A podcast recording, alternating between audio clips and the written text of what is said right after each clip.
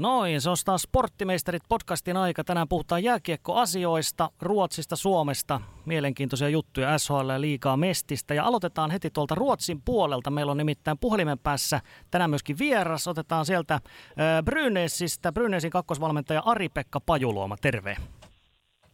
Tervehdys, tervehdys. No Maukka, sulla on ensimmäinen valmennuskausi menossa SHL, sä oot Mikko Mannerin valmennustiimissä siellä, niin ihan kärkeen, millainen kausi tämä on ollut sun mielestä valmentajan näkökulmasta?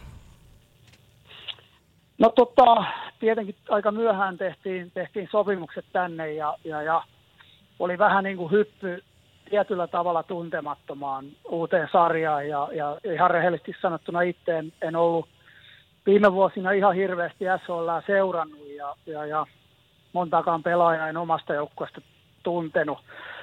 Mutta alkuun kun päästiin ja, ja päästiin paikan päälle harjoittelemaan ja noin, niin, niin aika nopeasti, nopeasti kyllä niin kuin valas, valas se, että, että kova sarja on ja jokainen peli, yksittäinen peli on huippu, huippuurheilutapahtuma ja se oli ehkä se isoin ensimmäinen semmoinen, minkä huomasi, kun pelataan ö, vähän vähemmän kuin Suomessa, eli pelataan käytännössä torstai-lauantai – täällä, jos, jos ei ollut näitä viime, aikojen koronahässäköitä, niin, niin tietyllä tavalla pelaajat on fressejä jokaiseen peliin. Ei tule niitä neljän pelin viikkoja, että nyt tästä täytyy selviytyä, vaan pystyy lyömään kaikki sekaan. Ja, ja se oli varmaan se ensimmäinen semmoinen, minkä tajus, että, että tota, jokaisen peliin pitää olla huippuunsa viritetty joukkue, että, että voi niin kuin kamppailla voitosta – ja, ja sitten tietenkin tässä kun aikaa on mennyt ja, ja, ja niin poispäin, niin vahvistunut se, että hyvä, huikea sarja, yleisö on tullut takaisin halliin, hallissa on hyvät fiilikset,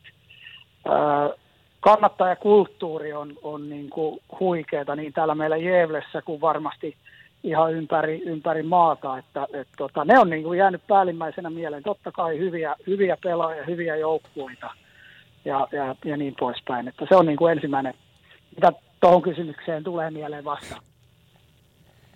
Joo, Jevle, se on perinteikäs kiekkokaupunki, niin millainen paikka se on, on nyt sinun kokemuksen mukaan näin, näin ihan elellään? Voisiko verrata johonkin suomalaiskaupunkiin?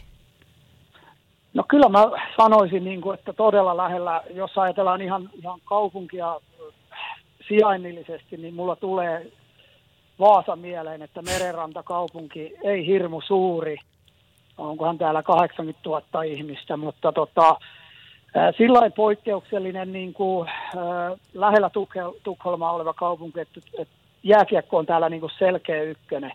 Jalkapallo on, on, on niin kuin kaukana takana ja muuta täällä ei oikeastaan, oikeastaan ole. Että, että ihmiset elää ja hengittää Brynesiä. Brynesi on ollut iso asia kaupungille pitkä aikaa ja on, on tullut menestystä, menestystä ja on ollut niin kuin se kahvi, kahvikaupungin niin kuin se keulakuva joka paikassa ja sen kyllä, kyllä aistii, mutta, mutta hieno, hieno merenrantakaupunki ja, ja tota, vähän vaan saa muistuttaa.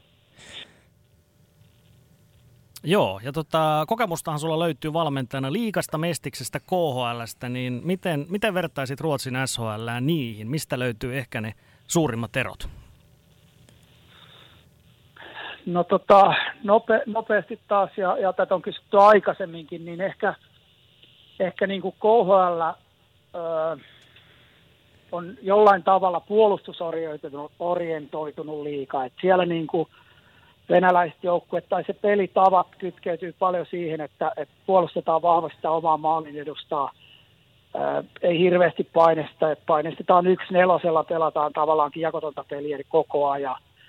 Öö, Liika sitten taas on hirmu taktinen sarja. Mulla on semmoinen fiilis jäänyt nyt tästä, että hirmu, hirmuisesti niin kuin taktista osaamista valmennuksessa ja joukkue pelaa hyvää niin kuin viisikon yhteistyölätkää. On se sitten trappia tai, tai kontrollihakua tai jotain tämmöistä. Ja, ja sitten Ruotti on sekoitus siitä, että huomattavasti aktiivisempaa varmasti kuin, kuin liika tullut ehkä takaisinpäin sieltä, mitä se oli kolme-neljä vuotta sitten, että mentiin ihan päättömästi, päättömästi paineistettiin, että, että selkeä niin kuin kaksi vaiheessa on tullut, mutta aktiivinen semmoinen, että, että se on ehkä se näitä sarjoja kuvaava, kuvaava varsinkin liikaa ja, ja, ja tätä sarjaa, niin, niin, niin vähän, vähän aktiivisempaa yhteistyöä. Ei niin vahvaa yhteistyölätkää viidellä pelaajalla, mitä, mitä Suomessa. Että se on ehkä,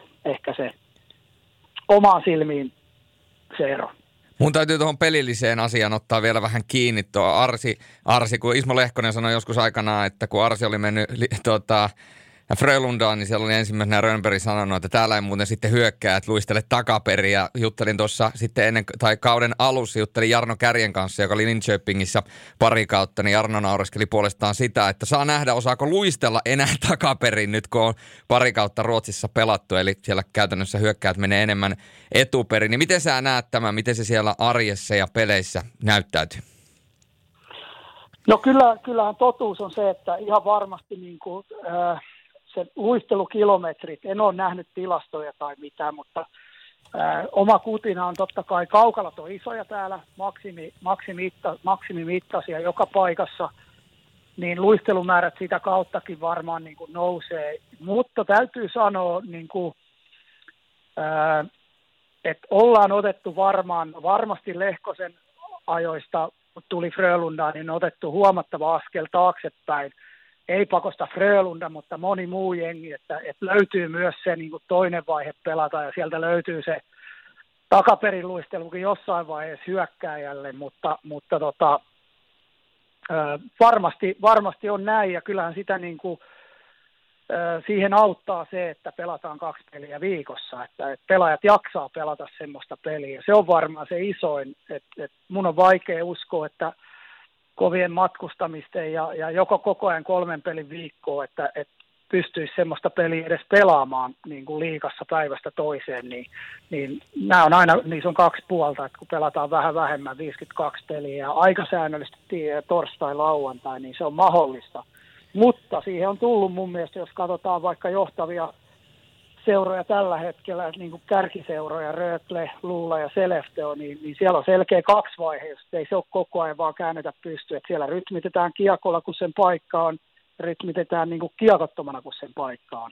Ei ehkä selkeää 05 valuvaa trappia, niin kuin esimerkiksi me pelataan, mutta, mutta tota, kuitenkin selkeitä rytmejä löytyy. Ei ehkä Frölundolta niinkään vieläkään, mutta, mutta askel – sinne päin on tullut myös, myös Römberi. No, KHLkin tuossa mainittiin, niin KHL nyt tietysti tilanne on, on hyvin monimutkainen, niin kuin tiedetään, eräänlainen kuolinkamppailu sillä sarjalla on menossa, mutta jos mietitään vaikka vielä viime kauden KHL, niin Olisiko se oikeanlainen tiivistys, että tota, KHL siellä on kuitenkin se absoluuttinen huippu oli todella kova, paras mitä Euroopasta löytyy, mutta sitten taas jos verrataan SHL, niin, niin se on hyvin paljon tasaisempi, eli SHL ei ole samalla tavalla tällaisia heittopusseja kuin vaikka KHL on ollut koko ajan. Ei, ei varmasti, että, että kyllä KHLssäkin niin kuin se fiilis itsellä jäi ja, ja, ja varmasti niin kuin joukkueessakin puhutaan, että ei sielläkään niin kuin ilmaisia pisteitä ollut, vaikka siellä oli niitä heikompia joukkueita, koska nyt se puolustaminen oli niin kovaa, mutta täällä se on kuitenkin sillä lailla eriä, että, että jokainen joukkue haluaa hyökätä hyvin ja nopeasti. Ja, ja, ja sitten jos mietitään vaikka – sarjan viimeisenä olevaa Timroota, niin ihan hyvä kotijoukkue on ollut ja, ja ainakin meitä vastaan niin, niin on ollut tosi, tosi hyvää hyökkäyspeliä. Ei varmaan niin hyvää puolustuspeliä, mutta, mutta tota, ei täällä, ei ainakaan meille yksikään joukkue ole ollut semmoinen, tai, tai on jäänyt semmoista fiilistä, että ilmaiseksi voit saada pisteet. Että tasainen on sarja ö, omasta mielestä ja, ja, ja niin kuin, häntä voi voittaa kärkkijoukkueita ja, ja, ja niin poispäin. Että, tasa, tasaisia. Toki kyllähän kärki niin kuin pitkässä juoksussa sitten varmasti vaikea uskoa, että, että tota, Tim Rose ei, äh, neljä peliä voittaisi Röglen yhtäkkiä tai, tai jotain vastaavaa, mutta, mutta tiukkaa on silti. Teidän oma kausi, sehän on ollut varsin ailahteleva, jos katsotaan ihan kauden alusta tähän loppuun asti. Siellä on ollut huippujaksoja ja hyviä tuloksia, mutta sitten on tietysti ollut myöskin vähän heikompia vaiheita, vaiheita mutta tietysti varmaan tärkeintä, että se kauden ehkä lähtökohtaisi ykköstavoite kuitenkin sarjapaikka varmistui jo tuossa toissa viikolla. Niin kuinka iso juttu se on teille ollut, että Brynäisin ei tarvitse lähteä tuota putoamiskarsintaa pelaamaan, koska se on kuitenkin pelaajistolle ja seuralle ja oikeastaan kaikille aika piinaava? No kyllä se oli iso juttu ja, ja ihan alusta asti kun tänne ollaan, ollaan tultu, niin se meidän tavoite on ollut se, että, että niihin ei jouduta karsintoihin ja, ja sitä kautta otetaan askel eteenpäin ja ensi vuonna pitää sitten olla playeripaikka ja, ja niin poispäin, mutta ja voisi olla tänäkin vuonna edelleenkin mahdollista.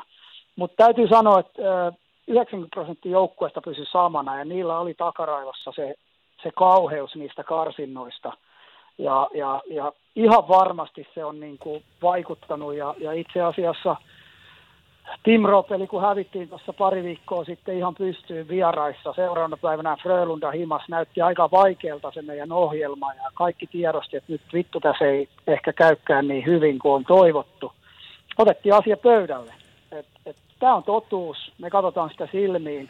Osa se pelottaa, osa ahdistaa – mikä ikinä se tunne onkaan, niin nyt se pitää niin kuin kääntää voitoksi tai niin kuin voimaksi ja energiaksi se, se tunne. Ja, ja, ja siitä keskusteltiin ja, ja kyllä se sen pelin jälkeen, kun tässä viikko sitten kotona voitettiin Oskarsam, niin, niin, niin itselle kuin aika monelle oli niin kuin suuri helpotus, että et, selvittiin kuiviin jaloin, mutta samassa tietyllä tavalla se, se niin kuin, että eihän se silti niin kuin sano, että me ollaan hirmu hyvin onnistuttu, että et, tota, haluaisi päästä, päästä noihin, noihin sääleihin vielä ja, ja jatkaa kautta, mutta, mutta sen näkee torstaina, mikä on sitten tilanne. Mikä se on, sä oot jutellut tietysti pelaajien kanssa tosi paljon varmasti siitä, että mitä viime kaudella tapahtui ja minkälaisia asioita he on käynyt läpi, niin minkälainen se mindsetti on siellä ollut? Se on kuitenkin varmaan pelaajille aika absurdi tilanne, että neljä vuotta takaperin nuo samat joukkueet pelas mestaruudesta ja neljä vuotta myöhemmin pelataan sarjapaikasta. Tässä on tapahtunut tavallaan niin kuin valtava muutos ja murros molempien joukkueiden osalta samalla aikajanalla. No kyllähän se tietenkin varmaan se niin kuin yleinen ympäristön paine on varmaan ja se semmoinen häpeen tunne, mitä pelaaja kantaa siinä vaiheessa. Ja se epäonnistumisen pelko, petturuus, niin ne tunteet, kun, kun päässä rupeaa kertomaan sitä tarinaa, niin, niin, niin voi, voi kaikki kuvitella, vaikka nyt puhutaan vaan ja ainoastaan jääkiekosta, niin, niin se voi saada niin kuin ihmisen aika pieneksi. Ja ja, ja kyvyttömäksi. Ja, ja niitä tunteita nuo pelaajat on kertonut, että kokkivat hirmuisesti. Ja, ja jostain löysi sitten kuitenkin se joukkueen voima ja, ja pystyi klaaraamaan, mutta samassa niin kuin, äh, surivat myös sitä, että legendaarinen HV tipahti ja, ja, ja moni on sanonut, että toivottavasti ei enää koskaan joudu niitä pelejä pelaamaan. Tuohan varmasti toi tunne on sellainen, koska se on, ne on oikeasti se on varmasti aivan hirvittävä paikka. Toki silloin kääntöpuolensa, sit kun mennään sille toiselle puolelle pöytää, niin viime vuonna sitten Jonathan Dalenin äh, johdolla, niin Timro pääsi sitten taas nauttimaan siitä kolikon toisesta puolesta, joka on sitten taas se juhla. Mutta kun katsotaan karsintoja ylös ja alaspäin, mitä tällä hetkellä Suomessa ei ole, nämä on niitä herättää tunteita, niin varmasti kuitenkin, vaikka siellä se pettymyksen ja äh, häpeän ja kaiken, kaikki muu tunne siinä putoamisvaarassa on läsnä, niin varmasti näitä silti kaivattaisiin myöskin Suomeen. No kyllähän se niin kuin, äh, ihan varmasti, että se tietty ymmärrys siitä, että jokainen peli, jokainen piste ja, ja siellä kolkuttaa se, että ju, jo, joka vuosi joku nousee, joku tippuu. Ja, ja, ja se on ja pysyy nyt tällä hetkellä ne päätökset ja, ja se on kova paikka niin kuin jokaiselle seuralle. Ja siihen täytyy, niin kuin, täällä ei ole mahista ajatella, että, että jouluna lyödään hanskat ja ensi vuonna sitten vaan nyt pitää ajatella nyt. Muuten sitä ensi vuotta ei tule. Ja, ja se on varmaa, ja kyllähän niin kuin urheiluun kuuluu semmoinen jatkuva kilpailu, ja se kehittää, ja totta kai siinä sitten sivutuotteena tulee ne stressit ja, ja huonotkin fiilikset ja pelot ja, ja, ja niin poispäin, mutta, mutta ainakin itselle niin se on, se on avannut silmiä, että, että tietyllä tavalla ne, ne asiat on niin kuin vaan kaivettava koko ajan esiin ja käännettävä kaikki kivet ja missään vaiheessa ei tee sitä, että pannaan tämä kirja kiinni ja avataan ensi kausi jo tammikuussa tai helmikuussa, että, että tota, se, on, se, on, se on fakta. No, Brynnessin tilanteesta, niin pudotuspeleihin on täydet mahdollisuudet. Te olette sarjassa kymppisialla, eli juuri sillä viimeisellä paikalla. Malmö on 11 tasapisteessä teidän kanssa molemmilla yksi peli, mutta maaliero on onneksi Brynäsillä parempi. Ja sitten tota, Linköping sekoittaa pakkaa, eli Linköping on pisteen päässä, mutta heillä on vielä kaksi ottelua. Ja Oskarshamn on sitten yhden pisteen teitä edellä, heilläkin on kaksi peliä jäljellä. Eli eh, kaksi paikkaa on jaossa playoffeihin, mutta vain kaksi näistä mainitusta joukkoista tulee sinne menemään, niin siinä on aika hyvät draaman ainekset kyllä. On joo, että tietenkin huomenna on, on kierros ennen, ennen kuin me pelataan sitten, sitten torstaina kaikki viimeinen kierros. Että tota, äh, siitä lähdetään ja siihen valmistaudutaan, että viimeinen peli voitetaan ja, ja se kun tehdään, niin jos ei se sitten riitä, niin sitten ei riitä niihin jatkopeleihin ja, ja toivottavasti riittää. Se, että onko se huomisen kierroksen jälkeen tietyllä tavalla enää, enää omissa käsissä, jos Oskarshamn ja Linköping voittaa – molemmat ja, ja sitten voittavat viimeisen kierroksen, niin sitten se ei ole enää omissa käsissä, mutta me tähdätään siihen, että viimeinen peli voitetaan Leksandi paikalliskamppailu, halli loppuun myyty. Öö, jos se kausi siihen loppuu, niin sitten se loppuu, mutta, mutta tuota, toivottavasti saataisiin lauantaina pelata uudestaan kotona. Niin mun on pakko kysyä vielä tähän asiaan liittyen, kun sä sanoit, että jos se kausi loppuu, niin sitten se loppuu, niin eikö tässä ole myöskin se yksi asia, mikä näissä karsinnoissa – on tavallaan positiivista. Eli vaikka kausi loppuu ennen aikojaan, niin siitä huolimatta joillekin joukkueille voi jäädä kaudesta onnistunut fiilis versus se, että se kausi päättyy käytännössä joulu tammikuussa ja sen jälkeen vaan lasketellaan kohti seuraavaa kautta.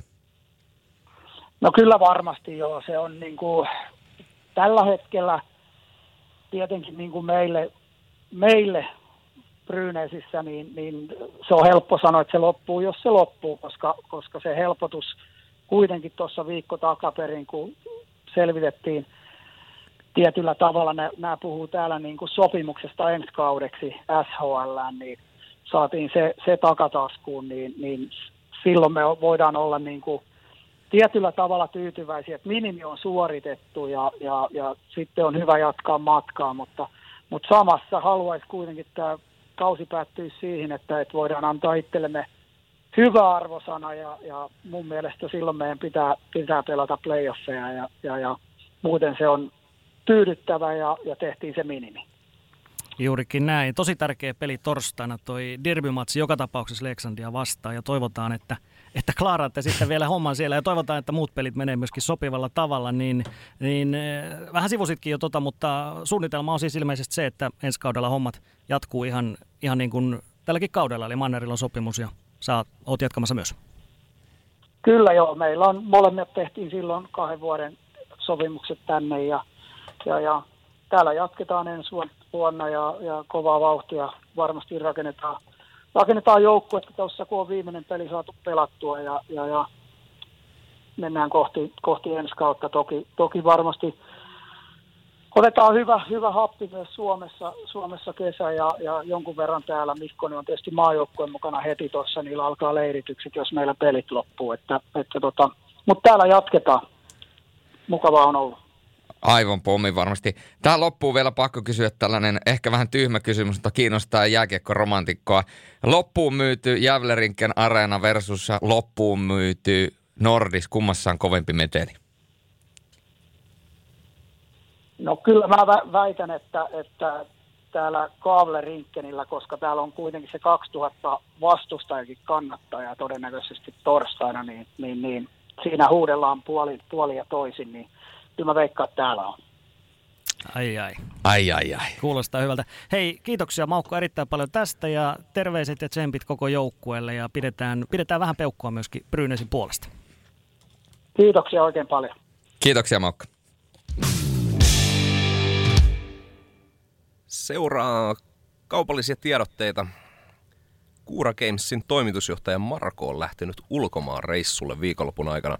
Matka suuntautuu Yhdysvaltoihin ja San Franciscoon Game Developers Conferenceen ja Marko lähtee buffaamaan pakoffia myös sinne pohjoisamerikkalaisille.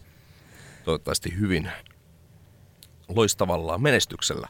Ja sitten ensi viikolla kuulemmekin, että mitä Marko on sieltä saanut, mutta edelleen Steamista löytyy Pakoffin tiedot ja se on sieltä edelleen laitettavissa wishlistille, josta sitten sitä kautta Kuura Games ja Pakoff nousevat Steamin omilla alustoilla ylemmäs ja sitä kautta pääsevät sitten maksavan ja pelaavan kansan tietoisuuteen paremmin. Joten menkää Steamiin, Steam, store.steampowered.com ja sieltä hakusana Pakoff tai Kuura Games. Ja Instagramissa sitten Kuura Games ja Pakoff myös. Joko on äijät laitettu wishlistille? Öö, no, mä oon vähän, vähän vanhempaa polvea, niin pitää vähän vielä. Mutta joo, täytyy, täytyy, täytyy nuorisolle ainakin mainostaa tätä. Niin, tai luoda oma Twitch-tili Niin. ihan vaan tähän. Ihan tätä varten. Pelkästään tätä varten. Tämä Ihan- on, tää on tästä lähtien niin prioriteetti ykkönen ihan jokaisessa asiassa.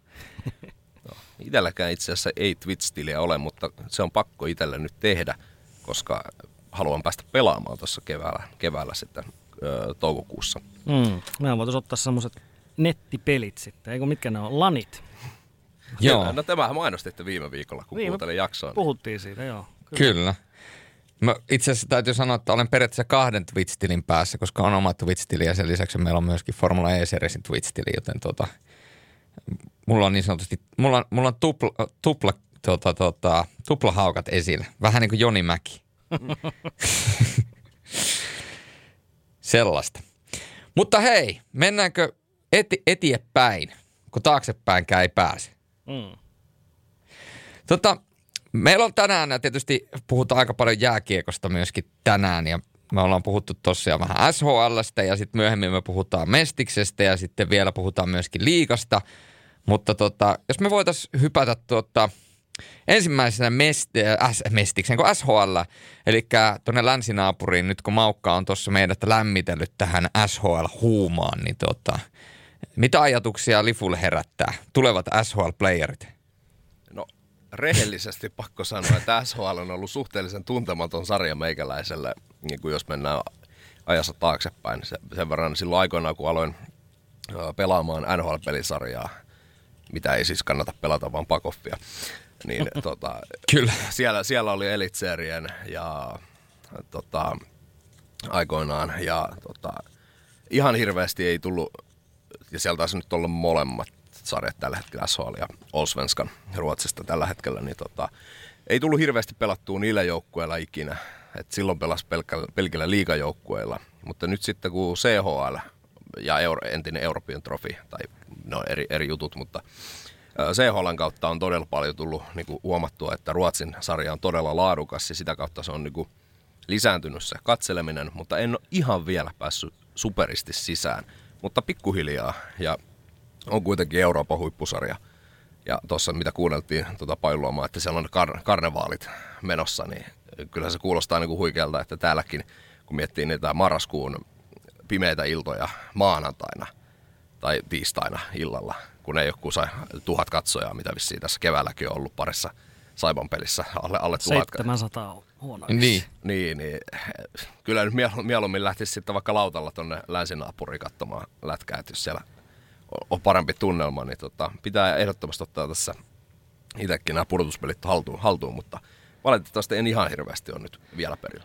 Niin tämä on aika hauska homma, kun oli tuo Engelsholmissa oleva Champions Hockey Leaguean finaali ja suomalaiset, jotka eivät ole hirveästi SHL katsoneet tai seuranneet ainakaan niin tarkkaan kuin mitä olisi ehkä ollut mahdollista, koska se on ollut kuitenkin saatavilla tässä jo pitkään myöskin Suomen maassa, toisin kuin esimerkiksi Sveitsin liiga tai Den liiga tai, tai muuta, muuta kuin tuon Champions Hockey osalta, niin se yleinen konsensus siinä keskustelussa oli silleen, että wow, että vitsi mikä meininki tuolla Champions Hockey League finaalissa. Ja sitten ihmiset, jotka on seuranneet SHL paljon ja tota, ennen kaikkea olleet siinä läsnä, niin he olivat sitten ehkä enemmän silleen, että niin, että, että ei nyt ihan perus, mutta kuitenkin aika sellaista niin kuin suhteellisen normaalia SHL-karnevaalimeininkiä, mitä SHL-halleissa nyt tässä ollaan nähty pitkin kautta. Ja, ja pitkin runkosarjaa ja varsinkin sitten playereissa ja muussa, niin tota, kyllähän siellä Ruotsin maalla toi tunnelma on aivan niin kuin erilainen. Esimerkiksi jossain,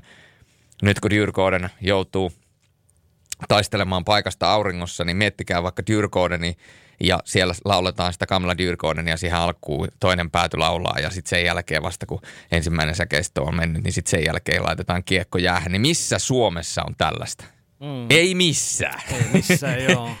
Mä oon usein sanonut sitä just, että niin kun yksi, yksi juttu, minkä takia sarjaa kannattaa seuraa, niin pystyy tekemään tuollaista vertailua, niin niin pelillisesti, mutta pystyy myöskin näitä, just näitä kannattaja-asioita ja muita miettimään, niin sehän on helppo, kun katsoo, että okei, nämä tekee tällä tavalla, pystyisikö tä, tätä hommaa tekemään Suomessakin ehkä vaikka noin tai noin. Niin sehän on siinä hyvin mielenkiintoista. Kun, sanoppa nytten, Teppo, tota, nyt mulla iski ihan hirvittävä tämmöinen blackoutti, mutta Ilveksellähän on, siis Tampereen Ilveksellähän on nyt toi sisääntulo, sisääntulo missä – tuota TNT-biisi soi siellä taustalla. ACDCin Thunder, eli Thunder, mm. Thunderstruck. Niin tuota, äh, mikä SHL-joukkue, mistä SHL, onko se Luuleja vai kenen? Se on Luuleja. Niin, Luulejan SHL-joukkue, joka on sitä jo vuosia rummuttanut sitä samaa, että niin kun so, soitetaan sitä biisiä, ACDCin biisiä ja sitten sen Thunderin tilalle ne vaan huutaa oman joukkueensa nimeä ja siellähän se toimii äärettömän hyvin.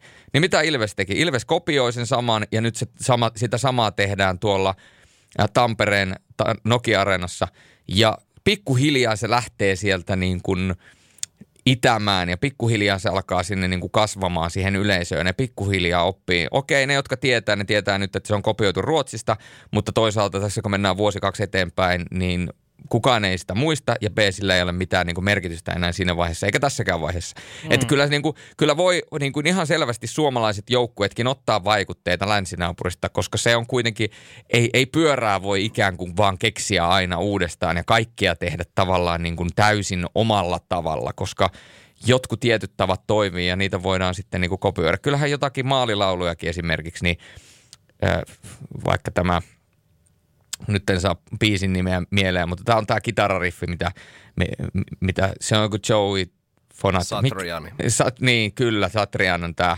Niin, niin kyllähän sitäkin maali, käytetään maalilauluna ties kuinka, kuinka monta seuraa sitä käyttää Euroopassa ja on NHL käyttänyt ja muuta. Että, Joo. että tämähän on myöskin vähän sellaista niin kuin kopiointikulttuuria on. kuitenkin urheilu. Että. On. Mä voin yhden vinkin, mä en tiedä onko liikaseuroissa semmoista, mutta nimenomaan luuleessa heillä oli myös tämmöinen, että – aloituskentällisen esittelyssä, niin jokainen pelaaja saa valita itse sen biisin, mitä soitetaan. Pieni pätkä silloin, kun tullaan, niin esimerkiksi viime kierroksella niin Sami Lepistöllä oli tota, fintelligenssiä. ja tähän, tähän tyyliin Jack Connellilla oli jotain tyyliin jotain rockabillyä ja niin edespäin. Että semmoinen pieni pätkä silloin, kun esitellään avauskentällisen pelaaja. Kyllä. Ja hei, Tim Rollahan on muuten Boston Bruinsin maalilaulu käytössä. Mm kyllähän tätä kopiointia käytetään. Mutta sehän ei ole huono asia, koska se, että jos sen saa vain äh, identifioitua siihen kyseiseen joukkueeseen ja sen faneihin ja fanit ja kaupunki ottaa ne jutut omakseen, niin sehän vain niin kuin yhdistää. Ja sitten tietysti, jos on tämmöisiä Kamala Dyrkouden tyyppisiä värssyjä ja juttuja, niin niitä voidaan sitten, tiedätkö, pelkästään siihen kyseiseen joukkueeseen. Että jotenkin tuntuu vaikealta nähdä, että missään muussa kaupungissa tai maassa tai niin kuin joukkueen peliä ennen joku laulaisi Kamla se, se, se, se ei välttämättä toimi. Se ei välttämättä toimi. Mutta me annetaan nyt Lifulle pieni tietopaketti tässä muillekin kuulijoille varmaan, että mitä, mitä siellä on siis tulossa. Niin ensinnäkin tuo runkosarja, niin siellä on siis niin kuin Maukka sanoi, niin kaksi kierrosta jäljellä. Tiistaina on tämmöinen tynkäkierros, Luule ja Skellefteå, Linköping, Örebro ja Växjö, Oskarshamn – pelataan silloin ja sitten torstaina vielä täyskierros, missä kaikki joukkueet pelaa. Niin tota, ää, jos mä sanoisin, että lähes kaikki mahdollinen on auki. Eli runkosarjasijat 1-7 on vielä jakamatta. No se on aika varma, että Leksand on kahdeksan. Sitten taas mennään siellä 9-10, niin ne on myöskin auki. Ja sitten Kyllä. putoamiskarsinoissa on Jurgoden Timro. No se me tiedetään, mutta me ei tiedetä kotietoa vielä, että kumpi joukkue sen saa. Niin siinä on, siinä on niin kuin aika paljon, paljon pelattavaa. Itse, itse asiassa niin kuin käytännössä kaikki on vielä auki. Tämä on oikeasti niin eeppistä, kun siellä saadaan länsinaapurissa jännittää oikeastaan niin kuin jokaista sijoitusta. Ja niin kuin miettikää Suomessa, minkälainen kliimaksi tässä nyt on ollut, kun puhutaan runkosarjan voitosta, kuka, kuka pääsee playereihin, kuka, kuka pääsee suoraan playereihin, kuka joutuu sääliplayereihin, kuka saa kotiedu ja muuta. Niin sitten kun se lyödään koko sarjataulukon mitalle toi kyseinen tai kyseiset tota, panokset, niin kyllähän se luo tietynlaista, aivan erilaista kiimaa tietysti tuonne taisteluun. Et se on, se on niinku mielenkiintoista nähdä, että miten tuo tulee venkslautumaan tuo sarjataulukko vielä tässä viimeisten kierrosten aikana. Mm, joo, Rögle siis on tällä hetkellä kiinni runkosarjan voitos 97, mutta heillä on vain yksi peli jäljellä. Siinä on Luula ja Shellefte, on 93 Luula ja 92 Shellefte, eli heillä on ensinnäkin tiistaina tämä keskinäinen peli. Eli kaikki varmaan ymmärretään, että kumpi voittaa tuon Luula ja Shellefte on, niin heillä on vielä mahdollisuus ohittaa sitten Rögle. Se, joka häviää tuon keskinäisen, niin he on sitten korkeintaan kolmospaikalla runkosarjassa. No näinhän se menee, kyllä. Ja Röglellä on vielä se yksi peli jäljellä ja tota, sanotaanko, että Röglelle tämä on niinku pelattu, pedattu ja pelattu. Toki Timroolla, Timroollakin tärkeä loppukausi tulossa, mutta jotenkin niinku vaikea nähdä, että Timroo pystyisi Rögleä voittamaan. Toki yksi, yksittäisessä ottelussa voi tapahtua mitä tahansa, mutta tavallaan, että toi loppuohjelma on sillä tavalla niin kuin pedattu Röglen suuntaan. On, on, on. Et vasta neljä joukkoa on selvillä ylipäätään puolivälieri, eli nämä kärki kolme ja Frölunda varmisti eilen. Eli sitten on vielä kaksi viimeistä puoliväriä paikkaa. Siinä on kolme joukkoa, jotka pelaa siitä, Växjö, Färjestad, Örebro, niin siinä on myös hyvin mielenkiintoinen kyllä, koska niin kuin kaikki tietää, niin jos sä aloitat tuolta niin sanotusta sääliplayereista, niin ethän sä niin kuin mestariksi silloin mene. Et siitä, siitä voidaan olla aika varmoja yleensä. Niin, se reitti on tosi, tosi vaikea, vaikea että jos joutuu oikeasti lähteä punnertamaan tuolta sääleistä liikkeelle. Ja, ja sen takia niin kuin varmasti jokainen näistä joukkueista pyrkii siihen, että sinne kuuden joukkoon on vain yksinkertaisesti päästävä. Et toki sieltä villikorttikierrokselta sääliplayereista rakkalla lapsella monta nimeä, niin toki se pienimuotoinen mahdollisuus on, mutta kyllä se jotenkin, kun sä aloitat sen aikaisemmin sen, sen sarjan ja kuinka repivä se ensimmäinen sarja on ja sitten sä hyppäät sitä seuraavaan sarjaan ja toinen pääsee vähän treenailemaan ja lepäilee ja vähän katselee ja niin kuin odottelemaan, niin tota, kyllä, se, kyllä se antaa tietynlaisen ennakkoon tietynlaisen edun, että sä pysyt nimenomaan tuossa kuuden joukossa nyt en muista, oletteko puhunut ö, menneinä vuosina tästä samasta aiheesta, mutta mitä mieltä te olette? Ö, itse en ihan hirveästi ole digannut näistä sääliplayeri-nimityksistä, eli siitä, että kuusi menee suoraan ja sitten vielä otetaan tuo avauskierros, niin ootteko te sen kannalla, että, mentäisi, tai niin kuin, että tämä on hyvä, että on se sieltä 7-10, vai että olisi suoraan se kahdeksan? Niin, tämähän on vähän vaikea kysymys siinä määrin, että, että mehän ei olla tässä niin kuin luomassa tavallaan niin kuin tätä sarjaporrasta ja draamaa, mutta jos me mietitään esimerkiksi tätä ihan puhtaasti kilpailullisuutta, niin jos sä otat sen kaksi sijoitusta siitä pois ja otat, tiivistät sen kahdeksaan, niin silloin todennäköisyys sille, että näitä merkityksettömiä pelejä, niin tulee enemmän, koska silloin siihen tulee tavallaan pari semmoista tyhjää – enemmän siihen sarjataulukkoon. Esimerkiksi Sveitsissähän ollaan menty niin, että siis se, se, siellähän vuosikausia homma on toiminut käytännössä niin, että sä pelaat joko playereita tai sitten sulla on niinku mahdollisuus, että sä joudut niinku karsimaan. Et se on, niinku, se, se on joko tai.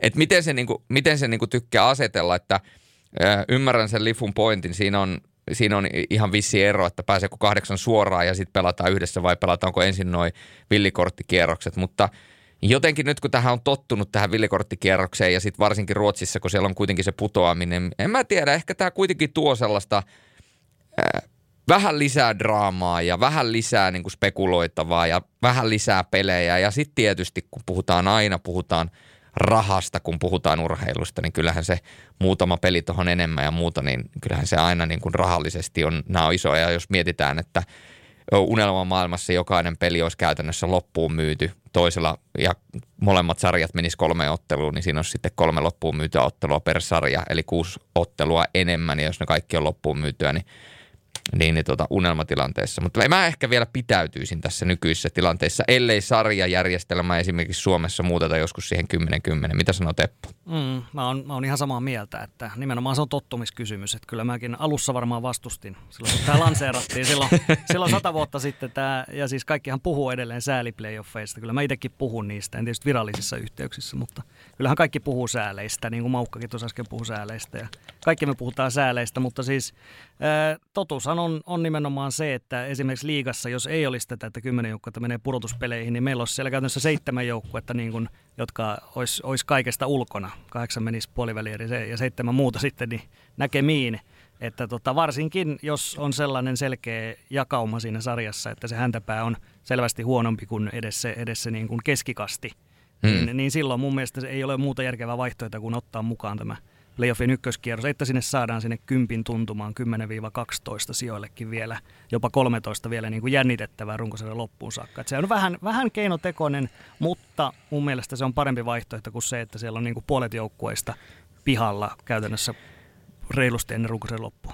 Niin ja useammalle joukkueelle se tietysti luo sen mahdollisuuden, että mitä korkeammalle me pistetään se karsintaraja tässä tapauksessa, tarkoitetaan sitä, että jos mentäisiin siihen kahdeksaan, niin jos mietitään esimerkiksi nyt tätä viimeistä kierrosta, niin siellä on Malmö ja Brynäs molemmat tasapisteissä 67 pisteessä. Eli tavallaan siinä on niin kuin, ollaan tosi niin kuin tiukilla ja sitten on vielä niin kuin pisteen perässä. Niin kuin kävit tuon Teppo läpi, niin siinä on tosi mielenkiintoinen tämmöinen niin kuin useampi joukkue samassa. Nyt jos se iskettäisiin sinne kahdeksaan se, jossa tällä hetkellä niin kuin menee painaa Aleksandi siellä kahdeksantana, niin sehän no, muuttuisi saman tien, koska yhtäkkiä se pisteero siihen pudotuspelipaikkaan, niin se nousi seitsemään pisteeseen Malmöillä, Linköpingillä kahdeksaan pisteeseen. Eli käytännössä niin kuin kausi ohi, koska alaspäin ei voi tipahtaa. Eli tässä niin kuin tullaan myöskin just siihen, mistä puhuttiin, että kyllä se, kyllä se ainakin tässä nykyisessä tilanteessa ainakin mä koen, että tämä on vielä hyvä ratkaisu. Mutta tämä on mielipidekysymys. Tähän ei varmasti ole oikeaa tai väärää vastausta puhtaasti, vaan tämä on sitten niin kuin –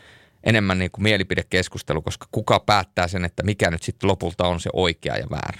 Niin mm. varmaan aika paljon kuitenkin nyt toi jako siinä, että SHL sekä liigassa, niin parhaat on parhaita ja nyt sitten Suomessa Saipalla ja Jypillä ja niin, edes, niin edespäin, niin ei, ei ole oikein ollut panosta pitkään aikaan.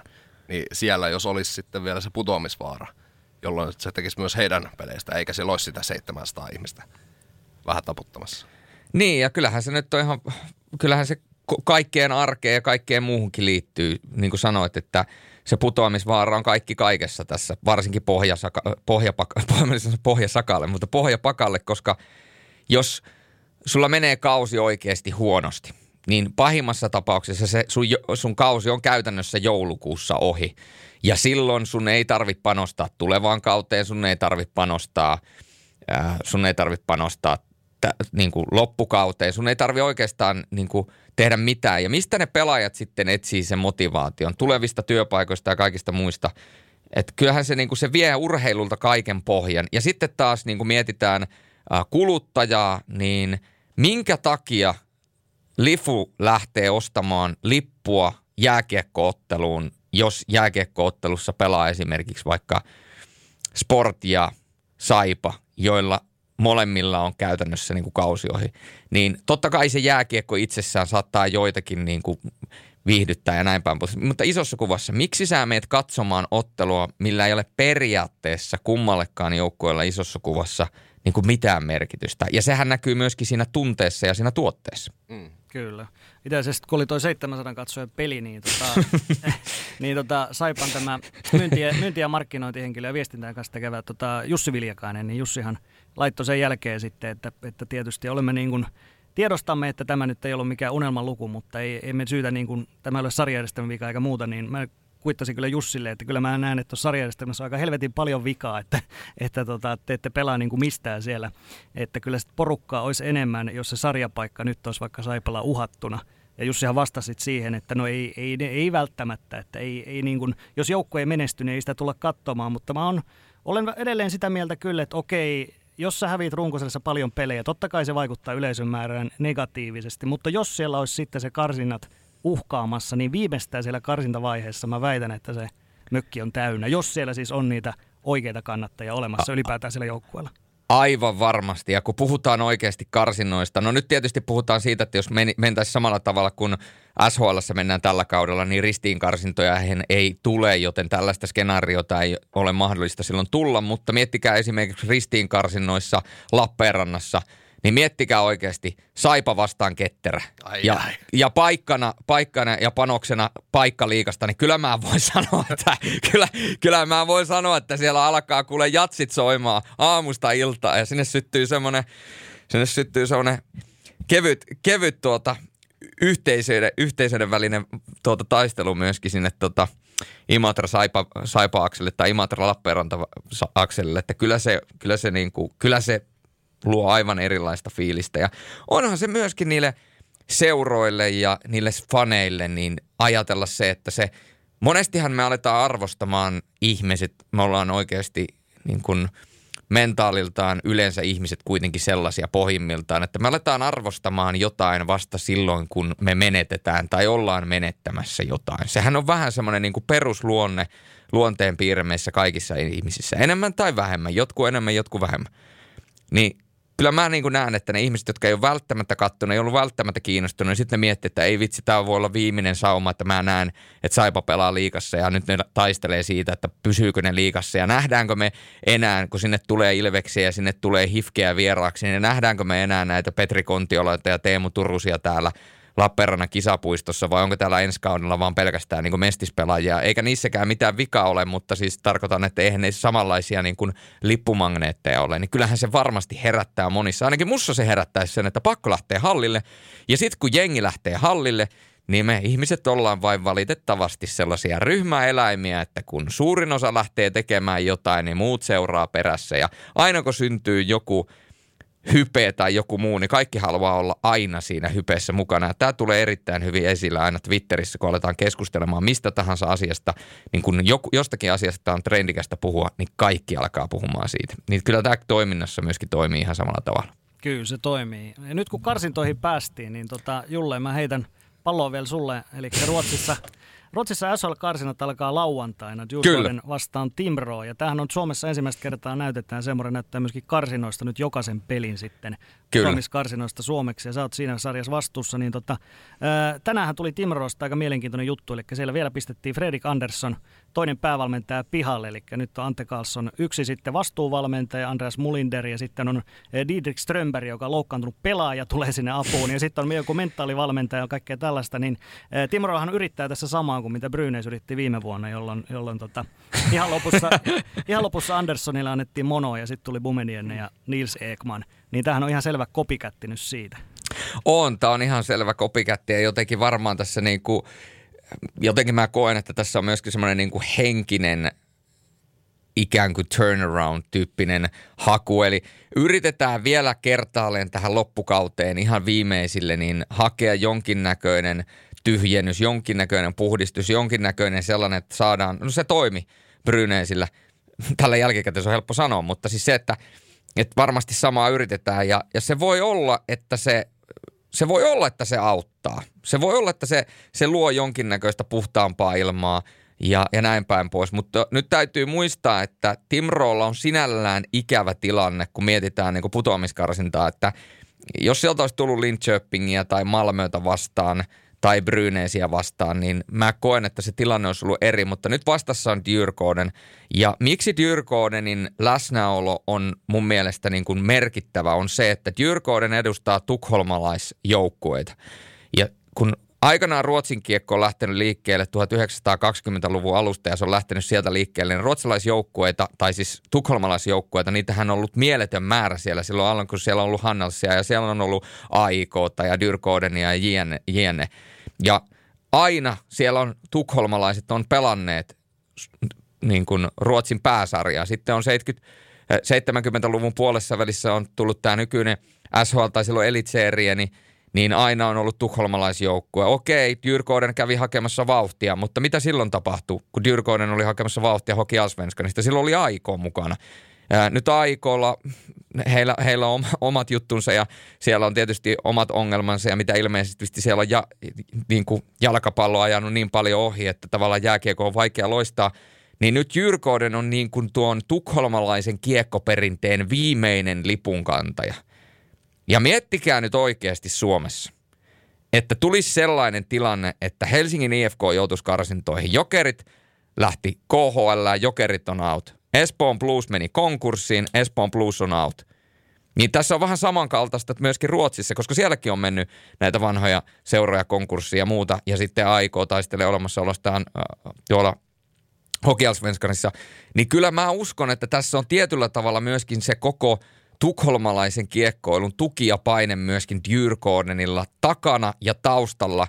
Ja mä voin kuvitella, että siellä on kuitenkin sellaisia kokeneita pelaajia ja, ja tuota, paljon nähneitäkin pelaajia mukana ja, ja mielenkiintoisia pelaajia, että mä uskon, että se antaa myöskin tämä kyseinen asetelma, tämä kyseinen painetila, tämä kyseinen niin kuin tavallaan niin kuin historiallinen tilanne, missä Tyrkoinen voi sysätä tukholmalaisen jääkiekkohistorian uudelle, täysin uudelle sivulle tai sitten pitää sen kunnian ikään kuin yllä.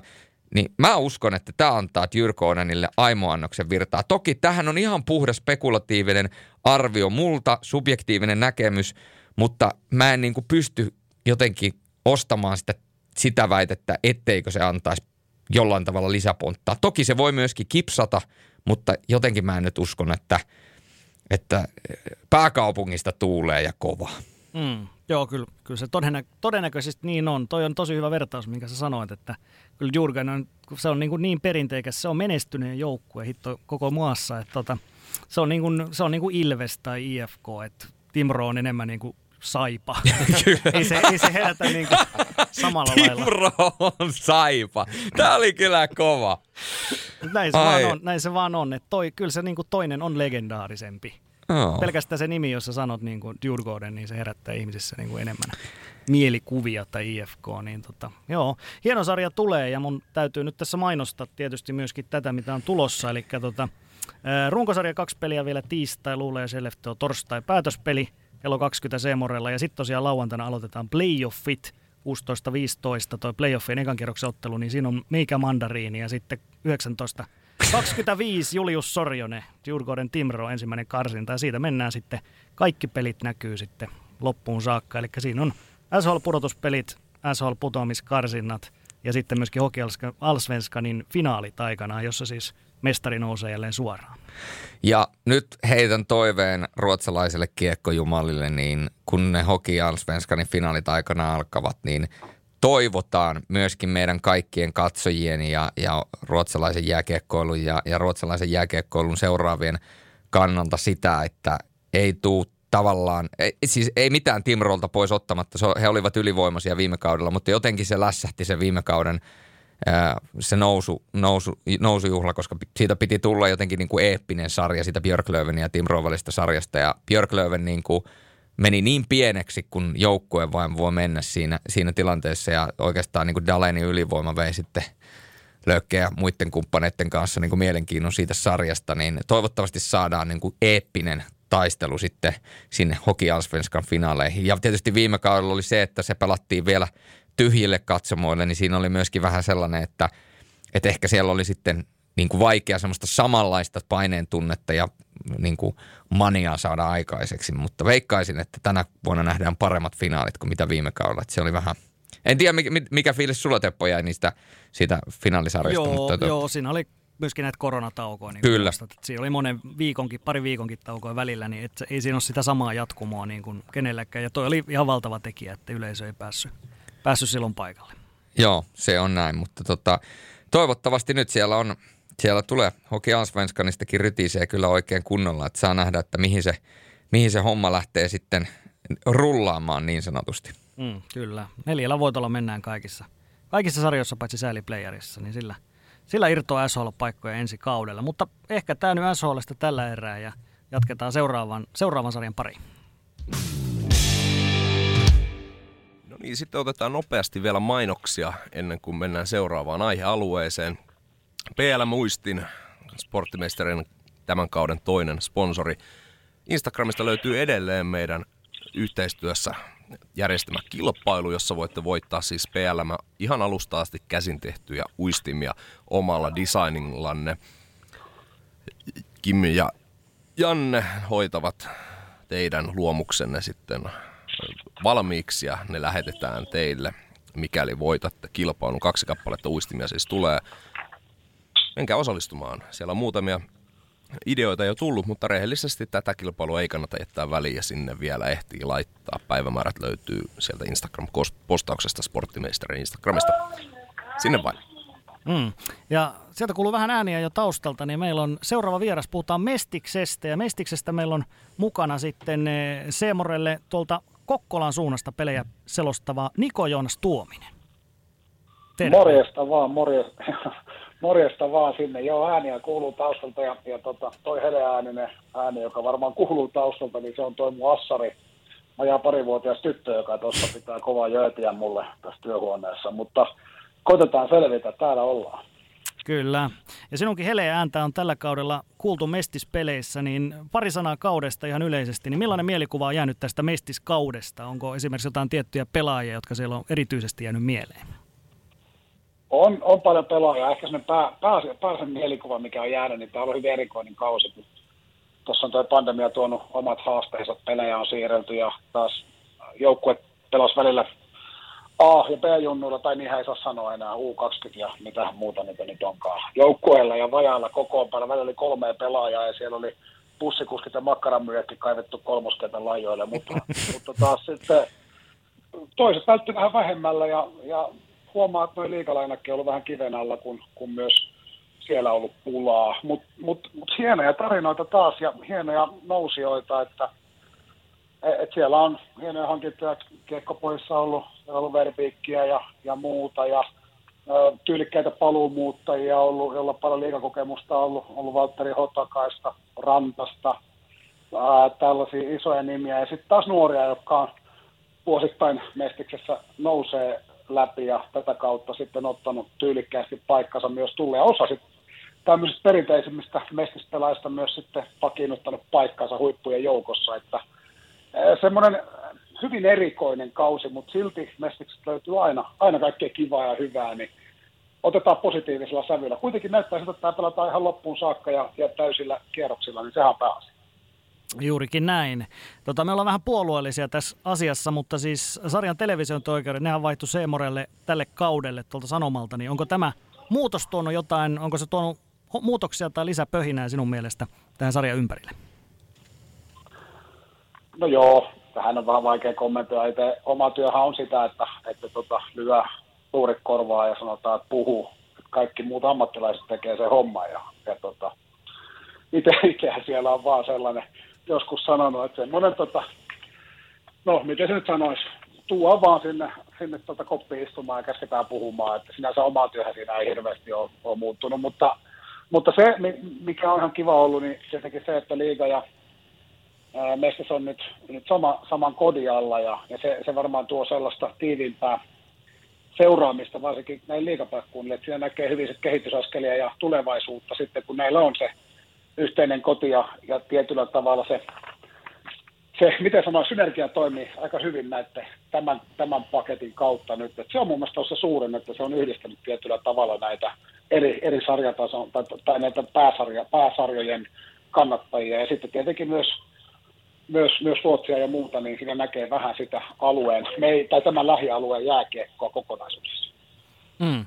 No runkosarjassa viimeistä viikkoa viedään, niin muutamia asioita tiedetään. Ensinnäkin runkosarjan voitto se menee Imatran ketterälle, kakkosesta pelaa Kiekko Espoo ja Joensuun Kiekkopojat ja FPS on sitten varma nelonen. Niin jos nyt aloitetaan tästä sarjan neljän kärjestä, niin suurimmat mestarisuosikit varmaan on siinä. Niin mikä, mikä sun mielestä, mikä joukko on jättänyt toistaiseksi kaikista parhaan vaikutuksen? Mikä on näistä se sinun mestari Veikkaus ykkönen, jos pitäisi näistä veikata?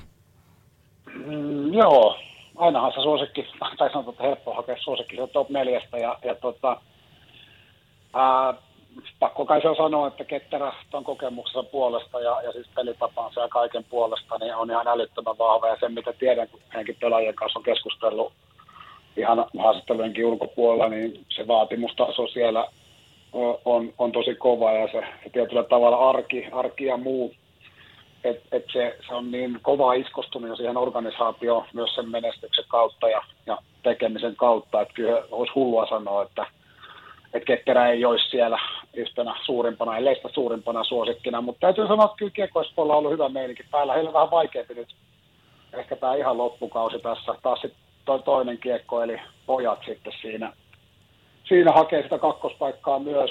He, heillä on kyllä sanottavana, heillä on mun ollut erittäin hyvä tekemisen meininki ja heillä on tietyllä tavalla mun mielestä semmoinen, no heillä on ainakin näyttämisen halua, että heillä on ehkä vähän jäänyt nyt muutaman kerran lyhyen kausi, vaikka odotukset on ollut isoja, mutta nyt sitten näyttämisen halu on kovaa. Sieltä saattaa kyllä Joensuun suunnasta kajastaa aika kovaakin sit loppukaudesta, mutta mielenkiintoisin mun mielestä tässä nelikossa on kuitenkin Foxi. Se on ihan selkeä musta hevonen ja heillä on mun mielestä semmoinen joko tai meininki tänä vuonna pudotuspeleissä. Kuitenkin he pystyvät hyvin erilaiseen jääkiekkoon verrattuna, verrattuna tota, muihin näihin mestisjengeihin ja, ja todennäköisesti, todennäköisesti se on juuri hyvä siihen playoff, playoff-kiekon kannalta, että heillä on hyvin puolustava, välillä jopa varovainen pelisysteemi, jolla pystytään kääntämään keskialueelta nopeata peliä, ja se saattaa luoda sitten yllätyksiä nimenomaan tiiviissä tuossa playoff-pelaamisessa, mutta se on, se on juuri näin, että, että nyt sitten menee, et, et, et, mä uskon, että joko pitkälle, tai sitten, tai sitten tulee se, että onko se sitten kokemuksen puute organisaationa äh, vähän, vähän uusi nousia ja, ja ovat myös sitten tulleet, tulleet uutena joukkueena tuohon, että ei kai siellä vaan sitten patsat on täynnä nyt jo runkosarjan aikana, mutta mun mielestä heillä on kuitenkin kokeneita pelaajia, heillä on erittäin, erittäin hyvä, hyvä organisaatio, ja tuossa on mun mielestä hyvä esimerkki siitä, että, että tota, tietyllä pelisysteemillä ja semmoisella joukkueen yhtenäisyydellä, semmoisella, me tehdään tämä meiningillä, niin, niin voidaan saada aika isojakin asioita aikaiseksi. Iso hatunnosto Forssaa. Mm. Vielä pari suoraa puolivälin paikkaa siellä on sitten auki, eli, eli kaksi paikkaa on auki. Keupa, Hokki, Roki ja IPK tavoittelee näitä kahta paikkaa, mutta vaan kaksi näistä sinne pääsee. Niin mitä veikkaat, mitkä tästä nelikosta todennäköisemmin sinun mielestä tulisi ottamaan nämä pari paikkaa? Joo, se on hyvä kysymys. Melko mahdoton se on vielä sanoa. Tämä on niin tasainen nelikko, mutta, mutta tota, laitetaan hatusta nyt vaikka tuosta Keupa ja Roki.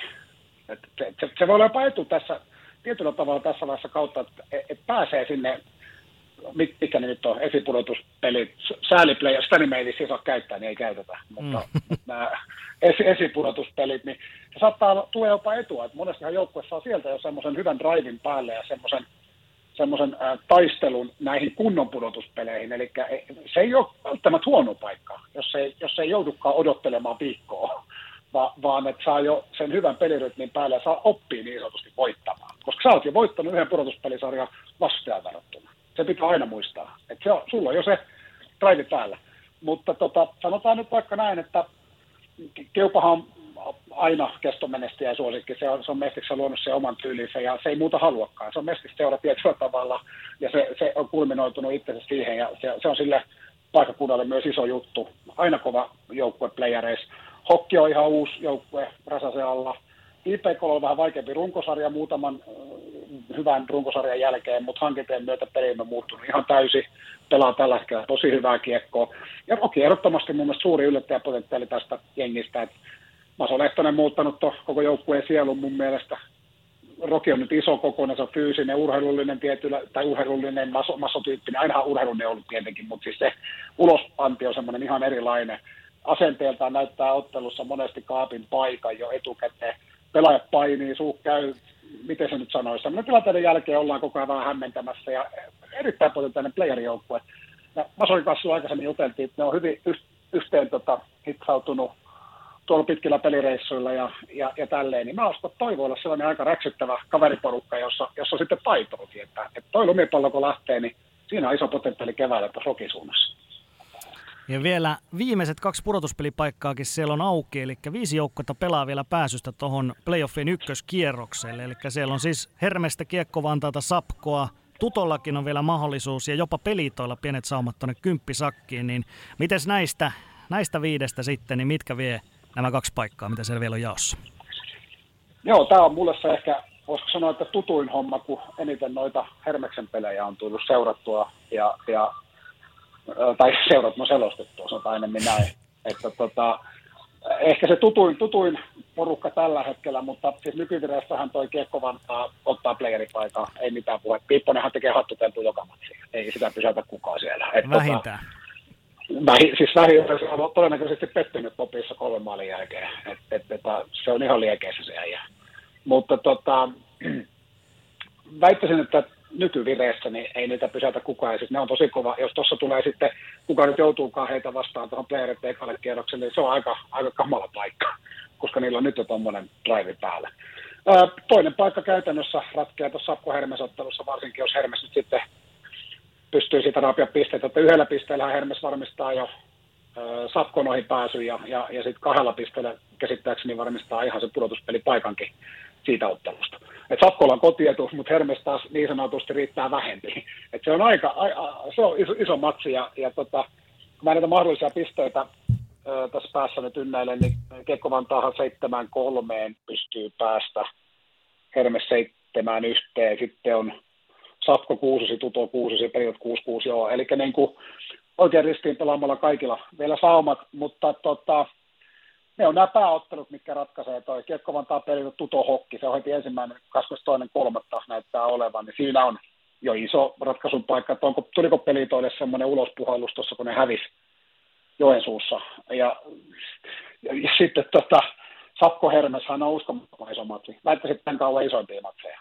Ihan siis ihan järkyttävä panos. Käytännössä tulosta ei ulos kummallakin. 23.3 kannattaa kyllä se, se, se tsiikata se matsi, vaikka olisi ihan sama kenen, kenen kannattaja. Sitten nämä loppupelit tietenkin 25.3. kun Iisalmessa Kiekko Vantaa vastakkain, kummallakin iso panos IPKlla ylöspäin, Kiekko Vantaalla ehkä se playoffsin varmistus ja, viimeisellä kierroksella vielä Kiekko Päät, Kiekko Vantaa KV Tuto. Siinä se saattaa ratketa, että, että on tässä jonkunlaiset ennakkoasetelmat hyvin tullut kohilleen, kun tässä on pyöritetään mestiksen sivuun, nämä ottelut vaan osuu täysin oikeastaan että mahtavasti kohilleen, että minkälaisia matseja tähän loppuun on saatu just tähän, tähän gruppiin, että ketkä menee. Ja tästäkin jengistä se yllättäjä saattaa tosiaan tulla, että onhan niitä historiassa nähty, ihan lähihistoriassakin, että tuolta noustaan vielä kova, kovankin taisteluun. Niin, jos viitataan vaikka viime kevääseen, niin silloinhan toki playoffitkin pelattiin vähän lyhennetyllä formaatilla ja jokuhan voisi sanoa, että se vähän lisää tietysti aina myöskin niin sanotun sattuman mahdollisuutta, mutta melkoinen story viime keväänä oli tämä Hermeksen nousu, eli ysipaikalta mentiin sitten finaaleihin ja hopealasti.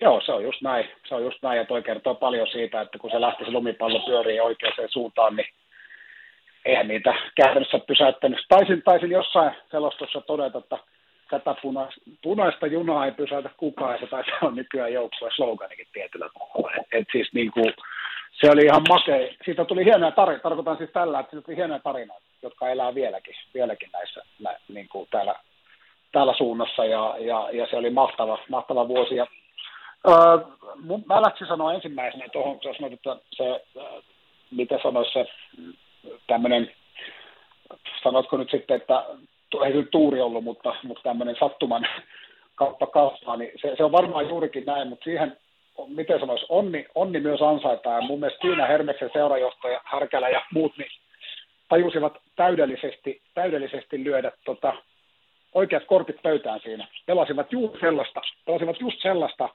sellaista tota, niin, niin, sellaista, sellaista kiekkoa, mikä tuohon sopii. Eli antoivat kaikkensa aina alusta saakka. Painavat, painoivatko hullut päälle. Ja tietyllä tavalla se valitettavasti sitten heidän kannaltaan kostautui siinä vienessä ottelussa. Sehän oli aika väsynyttä, mutta hän panosti, hän panosti aivan kaiken siihen, siihen kotiotteluun, mikä meni sitten jatkoajalle. Ja käytännössä tolppalaukauksen päähän hän jäivät mestaruudesta. Että tota, se on uskomatonta, kun sen hengen saa päälle ja se, se fiilis tulee, niin tota se on. Ja, ja e, valmennusjohdolle nostan vieläkin hattua, että esimerkiksi Sedlakilla niin aika vapaat kädet. Hänhän kärkky monesti siellä punaviivalla läpi jo ja muut puolustajat ja taistelijat blokkas kiekkoa ja sitten Sedlak teki taas hatu. Että tota, upea, upea tarina. Ei Kyllä. Mitään. Kyllä, siellä oli, oli jatkoaika voittoa vaikka mitä mahtui tuohon viime, viime kevääseen voittoja. No tota, sarjan häntä päästä vielä se, että iso juttuhan nyt on se, että joukkueen määrä ei supistu vielä ensi kaudelle. Ensi kaudellakin mennään 14, 14 joukkueella. Ja sitten Jääkiekkoliitto ilmoitti, että karsintojakin pyrittäisiin kuitenkin pelaamaan tällä kaudella. Ilmeisesti, jos Suomisarjasta löytyy näitä nousuhalukkaita vastustajia, mutta mitä sä ajattelet tästä joukkueen määrästä? Onko se 14 joukkuetta, onko se nyt hyvä mestikseen vai, vai sitten se 12, mitä tässä nyt on myöskin suunniteltu tuleville vuosille?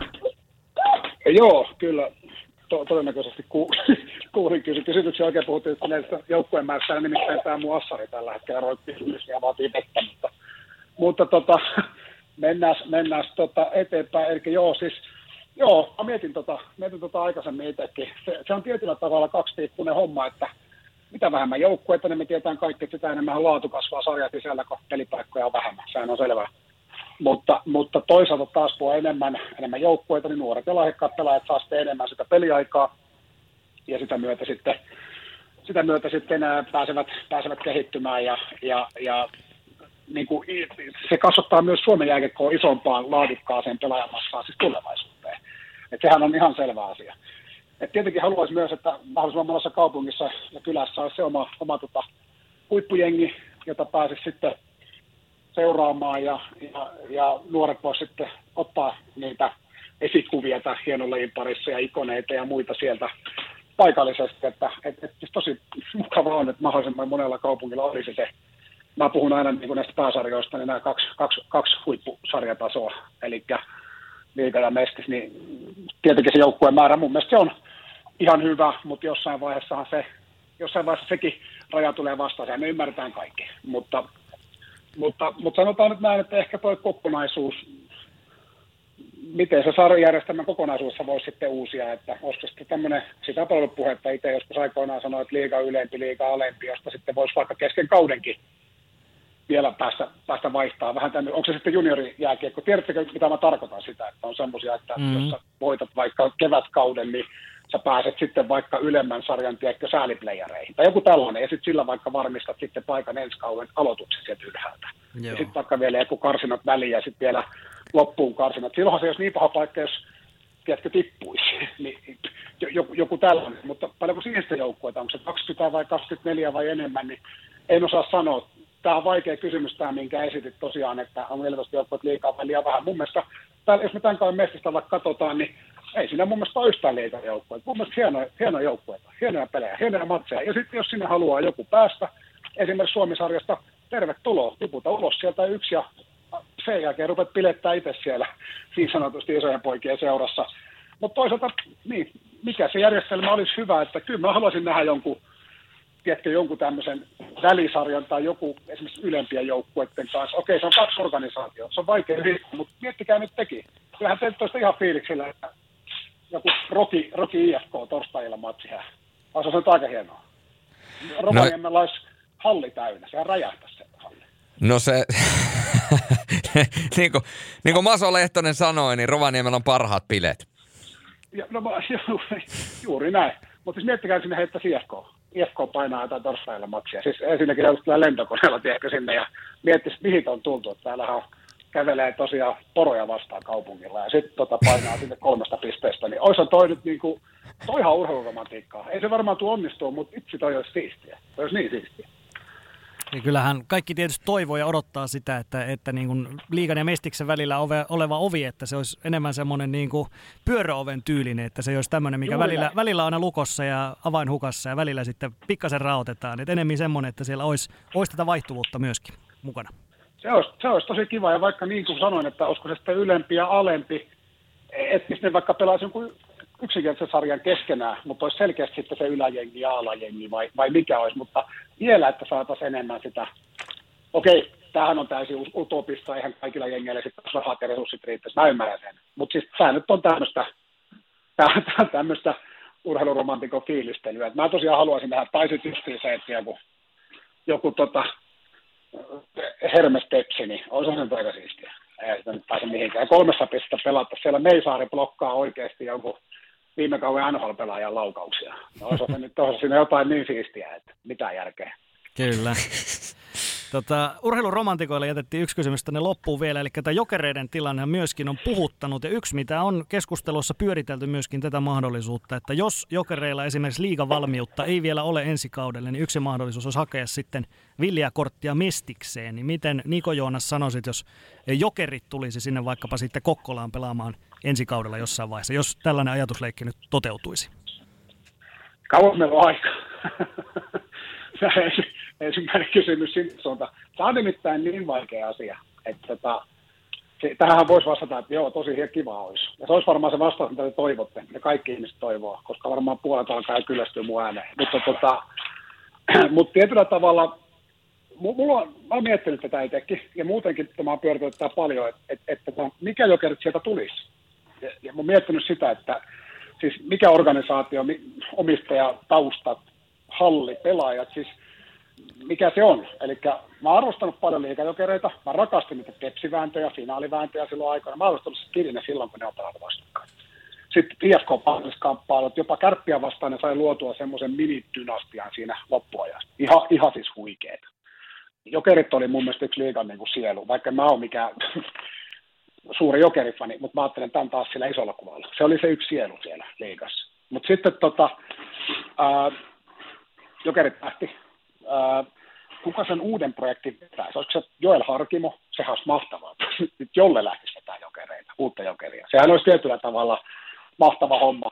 Mutta kun mäkin olen miettinyt, että ottaisiko se jonkun toisen paikan, vai, vai mi- miten se homma toimisi, että mulla tulee vähän mieleen tästä semmoinen, mitenhän mä nyt sanoisin, no vähän semmoinen, tiedätte Batman, kun se, se, se, tulee se logo sinne taivaalle, niin jengihän odottaa, että no nyt se tulee, hei, nyt se tulee tota, pelastaa meidät se, se tota, Batmanin sieltä, kun se logo on siellä taivaalla. Mä jotenkin näen se jokeri samalla tavalla, että se logo on siellä taivaalla, mutta sitten se Batman ei siitä oikein mitään hyötyä, että joku heittää sen tyhjän puvun sinne, tiedätkö, pankkiryöstäjien sekaan. Mm. ei, se, ei se puku mitään tee. Et se, se logo on siellä taivaalla. Ja ka- kaikki odottaa pelastajaa, mutta onko se puvu sisällä ketään? Et, et siis mikä se on se jokerit, että, että siis Bruce Waynekin jäi vähän niin kuin eläkkeelle, vähän niin kuin harkimoon, niin kuka sen puvun sitten vetää päälle? Että onko se, on, onko se nyt tämä Joel Harkimo ja kuka se vetää sen jengi ja sen porukan. Mä en tiedä, siis anteeksi kaikille jokerifaneille, siis mulla on hyviä kavereita jokerifaneille, mä, mä, mä, rakastan sitä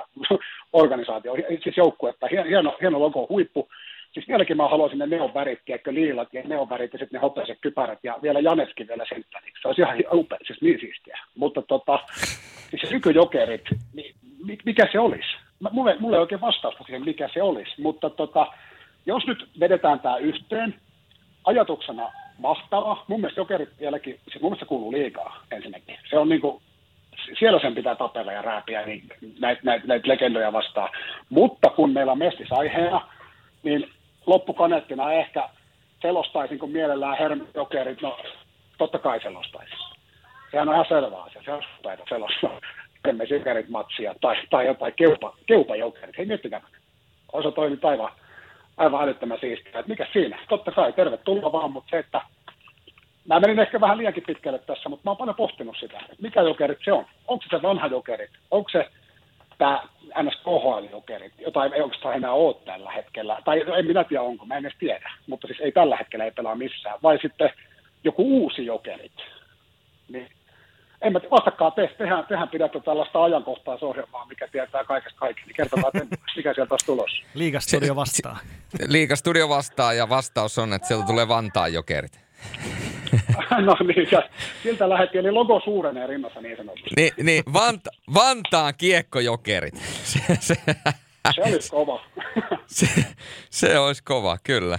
Joo, mutta mä saan tuosta ajatuksesta kiinni kyllä, että sitten jos vaikka kuvitellaan, että meillä olisi tämmöinen jokeri, joka pelaa Trio-areenalla Tikkurilassa ja sitten pelaajisto koostuu niin kuin junioreista ja eilispäivän tähdistä, niin se ei ole enää se sama jokerit siinä kohtaa. Kyllä. Ei, ei kun jokerittehän pitää olla, siis olet samaa mieltä, mutta jokerittehan pitää olla ylimielinen. Ja siis sen pitää olla jokerit. Sen pitää olla sanoa, että me ollaan jokerit, kaikki ärsyttää se. Semmoinen on jokerit. Ja se on niin kuin se hienoin puoli siinä Se mikä mä tykkäsin siitä, Pepsiä tympäsee se seura, IFK tympäsee, kärpät vihaista, kaikki, kaikki vihaa jokereita, koska se on jokerit. Ja sitten kannattaa, ne rakastaa sitä, koska ne on ylpeitä, ne on ylpeitä takana, että he on jokerikannat. Okei, he jokeritkaan alun perin ollut jokerit, mutta sillä ei mitään väliä tässä keskustelussa. Mutta se, että just niin kuin sanoin, mikä se jokerit on, mikä tulisi, se mua kiinnostaa. No sittenhän vaan jokereiden johtoportaaseen. Jaha. Mitä tapahtui? Näin sporttimeistereissä jatketaan suoraan mestiksestä sinne ylemmäs, eli liikaan. Ja mitä olisi liikajakso ilman Jani Alkiota? Joku voisi sanoa, että ei mitään ja niin mekin sanomme. Mies, kitara, jallu ja tuhat tarinaa Jani Alkio, tervetuloa. Oli mahtava, nyt oli mahtava. Oli lähes herkistävä esittely. Kiitoksia äijät. Mukava Hei. olla täällä. Ihanaa, että olet täällä ja sopiiko Jantta sulle tähän tämmönen kevennys heti alkuun? Eli sä pääset nyt äänestämään diktaattorina ja pääset kertomaan, että mikä näistä on tämän liikakauden merkityksellisin ja eh, sykähdyttävin hetki. Ja kyseessä on siis hyvin yksinkertaisesti pari ääniklippiä ja mä laitan nämä kaikki kolme ääniklippiä ja sen jälkeen sä pääset kertomaan, että mikä näistä on sulle sykähdyttävin hetki tähän liikakauteen. Ensimmäinen, ensimmäinen klippi tulee täältä. on, että, että tänä päivänä kun on jonkinnäköistä mailan mittaa ja kuulemma mailat, millä lähtee kiekko ihan ilman kaurapuuroakin liikenteeseen, niin ei se nyt vielä vaan lähde. Että Sitten klippi numero kaksi. Tämä niin tekee sitä maalia. Mutta se, että se ei niin kuin parane, vaikka meillä on nyt käynyt tuolla kopissa, niin kaikki muut paitsi Herra Jeesus melkein puhumassa olla joukkueella ja antaa, antaa sitä henkistä tukea ja kaikki on sitä mieltä, kun itseluottamus on alhaalla ja on vähän kipsissä. Ja mä ihmettelin, että missä kipsissä pelaa, joka ei koskaan pelannut tätä sarjaa, niin Ja sitten vielä kolmas klippi ja nyt tulee grande finaali tähän. 41 sekuntia jäljellä ja niin vain kärpät tulee rinnoille. Siis tota, erinomaiset poiminnat ensinnäkin. Se täytyy sanoa, että siis sytyn Pekki Virtaan aivan äärettömän paljon ja oli, oli niinku tavallaan, että tuossa on todella pahoja, todella pahoja Peksin sitaatteja ja erittäin väkevää tekstiä ja tulkintaa, mutta eihän, tota, eihän tota rakasta kollegaa ja ystävää Sebu Vahebia voi nyt tuosta sivuttaa, koska kyllähän toi oli niin kuin runkosarjan loppuhetkillä sellainen kaunis freudilainen lipsahdus, mikä sieltä tuli. Ja, e, siis mun mielestä se on kaunista, jos miehellä pyörii kiekkopelin lisäksi jotain muutakin mielessä. tota, ei tästä voi kuin klipille numero kolme Sebastian Vahe antaa nyt tällä kertaa voitto tästä, vaikka Peksi Virta olikin kova. Vahepille meni voitto ja nyt te kaikki ymmärrätte, miksi minä olen vuosikausia puhunut Sebastian Vahepista Rantasalmen rakastajana. Otetaan vielä kertaalle. 41 sekuntia jäljellä ja niin vain kärpät tulee rinnoille. Siis, siis, siis mun täytyy sanoa, että nyt jos Sepu on yhtään bisnesmies, niin Sepu oikeasti niin ottaa teostoon yhteyttä ja trademarkkaa tämän ja myy jollekin äänituotannolle tai podcastille tämän tunnariksi isolla rahalla. Nimenomaan. Meinasin just sanoa, että teillähän tämä menee, mutta teille ei ole sitä isoa rahaa. Ei Mutta ole paljon ajatella- pientäkään rahaa. Mutta ajatelkaa siinä kohtaa, kun nyt mör- mörköpaidat on myynnissä ja kohta tulee, me laitetaan paidat myyntiin tästä. Niin. Nimen, näin, näinhän se pitäisi tehdä, kun on seurannut tota, niin sanottua yhtä johtavaa urheilu, urheilupodcastia, eli urheilukästiä, niin sieltähän tulee koko ajan tuotetta, että tässä olisi kyllä mun mielestä sporttimeistereiden iso sauma lähtee myös tällaiseen vaatebisnekseen mukaan, ja nimenomaan tuosta Sebu kärki edellä, ja sen jälkeen alkaa laajentaa. Ei Kyllä. muuta, kun ruvetaan tahkoamaan sitä isoa rahaa. Kyllä, ensimmäinen paita on semmoinen valkoinen teepaita, jossa tulee semmoinen ympyrä tuohon rintojen väliin. Ja, ja siinä lukee vain, että tule tähän. Joo, mutta tota, mennäänkö me liikakiekkoon tästä? Eiköhän tästä ole hyvä aasinsilta. Joo, mennään liikakiekkoon ja liikakiekko, niin kuin tiedetään, niin liikakiekko jatkaa hurmioitumistaan ja loppukevätä vedetään sitten niin sanotusti todella, todella kovalla sykkeellä. Ja tota, jos mennään, mennään sanoa Sebu, Jantta näihin äh, viimeisimpiin kierroksiin, niin aika herkullisista asetelmista lähdetään taistelemaan viimeistä pudotuspelipaikoista. Joo, se pitää, pitää täysin paikkansa. Kyllähän tämä on ylipäätään tämä runkosarja ollut aivan käsittämätön näytelmä, joka jatkuu aivan viimeiselle kierrokselle ja siellä löytyy vielä niin kuin jännitettä sitten ihan loppuun asti, niin enpä nyt itse ainakaan ihan hetkeä muista, että, että mitään tällaista näytelmää olisi nähty. Et, et onhan tämä, tämä on ollut upea kausi, vaikka tässäkin on näitä vaikeuksia ja tiedetään, että ollaan edelleen painittu tuon pikku covid-peikon kanssa tuossa noin ja se on aiheuttanut ties minkälaisia, mutta kyllähän tämä kausi sinällään on jo tässä vaiheessa näyttänyt, että aivan mahtavaa meininkiä. Mm. Ja tiistai, milloin tämä podcast myöskin uh, ulos saapuu, niin uh, päätöskierroksella on massiivinen uh, tarjonta upeita pelejä. Yksi peli, mihin varmasti kiinnittyy todella suuret katseet, se on tuo pelikas HPK-matsi. Upean kauden pelannut Jukurit kohtaa Lukona, Kalpa, Jyppö, Kärpät, KK, Saipa, TPS, Sport, Ilves sekä Tappara S. Mikä näistä peleistä jympyttää sulle eniten, jos saa lainata sinua suoraan lähetyksistä?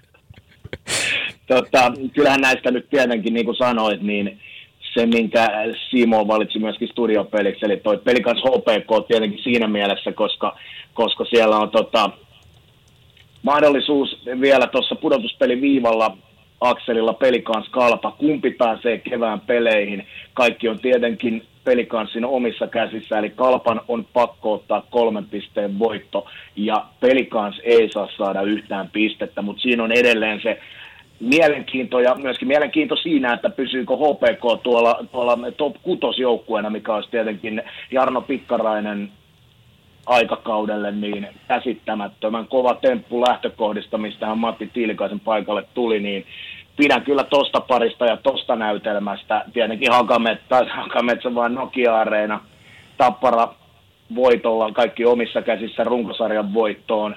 Ja kyllä tuossa niin nippu mielenkiintoisia otteluita, että vähän mitä haluaa itse painottaa, mutta pirun ikävää, kun ei voi katsoa kaikkia samanaikaisesti.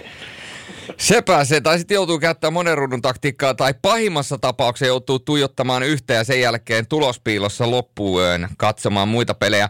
Jos otetaan vielä kiinni tuosta HPK, HPK tilanteesta pelikanssia vastaan, sehän on siis mielenkiintoinen sinällään, että todellakin pelikanssille se on todella iso peli, mutta samanaikaisesti myöskin HPKllahan se on valtava iso peli jo pelkästään sen takia, että tässä nyt on viimeiset ajat HPKlta ollut olleet aika vaikeita. Tässä on nyt kolme ottelua tullut putkeen. Tappioita siellä on tappiot totta kai Lukolle, KKlle ja nyt uusimpana myöskin Saipalle. Ja, ja jos nyt mietitään esimerkiksi sitä ottelua, minkä sä selostit ja katsoin kotisohvalla, missä oli se aivan eeppinen loppu ja HPK ajo takaa, ei saanut palkintoa, Saipaa vastaan ajo takaa, ei saanut palkintoa, niin kyllähän tässä myöskin HPK on aika tärkeä peli sen suhteen, että he saisivat vielä käännettyä kurssin ennen kuin pudotuspelit alkaa.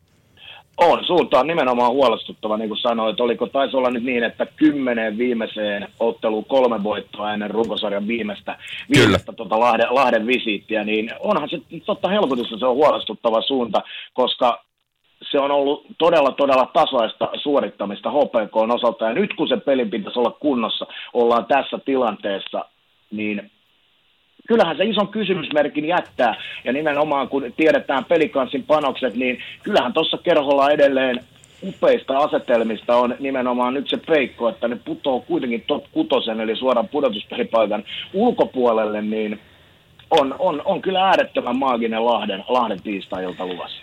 Ja Kalpallehan toi jyppeli tulee olemaan kyllä äärimmäisen ärsyttävä testi. Kalpallahan oikeastaan koko kausi on ollut se, että he on pelannut pitkiä jaksoja tosi hyvin ja heillä on ollut paljon, varsinkin silloin alkukaudesta tuntui, että vieraissa, vaikka saivat ihan ok pelejä aikaiseksi, niin eivät saaneet sitä tulosta ja koko ajan vähän ikään kuin se tulos on kiertänyt. Ja nyt viimeisessä ottelussa sitten, joka ratkaisee heidän koko kauden kohtalon, niin vastaan asettuu Jyp joka kaiken hyvän lisäksi ilman minkäännäköisiä panoksia on kiusannut näitä isompia tässä viimeisten viikkojen aikana, joten aikamoinen painetesti myöskin kuopiolaisille.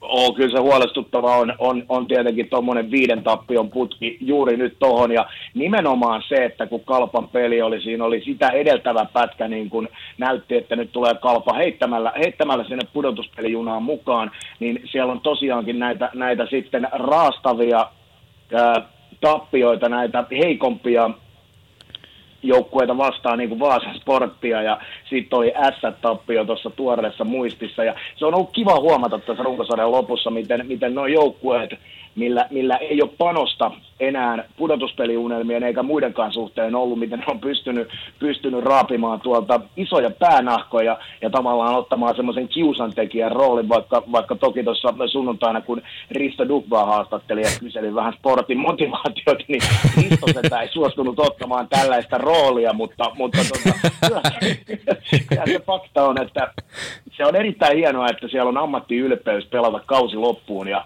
ja aiheuttaa tavallaan niistä varmoista pisteistä karvaita pettymyksiä näille toppijoukkueille.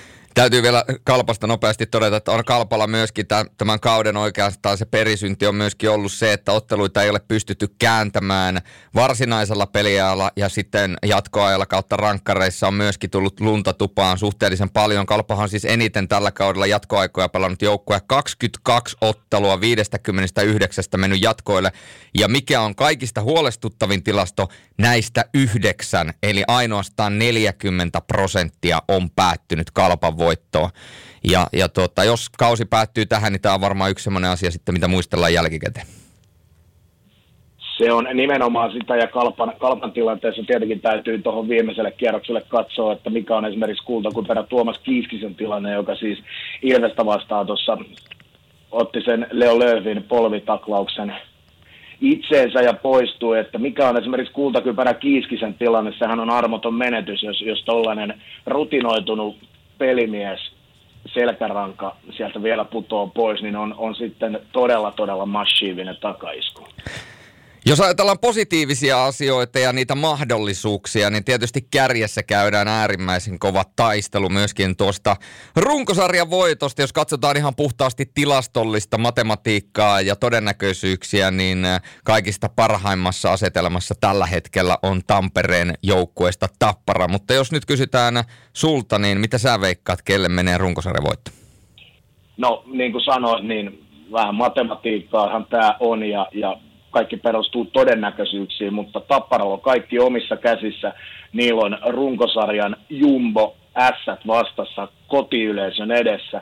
Eihän tässä nyt niin kuin millään muulla todennäköisyydellä, jos pitää ruveta veikkaamaan, kuka tämän runkosarjan vie, niin kaikki on pedattu Tapparalle ja jos nyt tämän homman ryssii, niin sitten ei muuta kuin peili käteen ja katselee sieltä, että mitä, mitä juuri tapahtui. Eli, eli kyllähän tämä nyt niin kuin näillä, näillä tilastoilla on pedattu täysin Tapparalle runkosarjan voitto ja kaikki, mitä sieltä ohi tulee, niin on nimenomaan sitä, että sitten ei muuta kuin vähäksi aikaa nurkkaa häpeämään ja katse peiliin, että kotiottelu runkosarjan jumbo vastassa ja kaikki on omissa käsissä.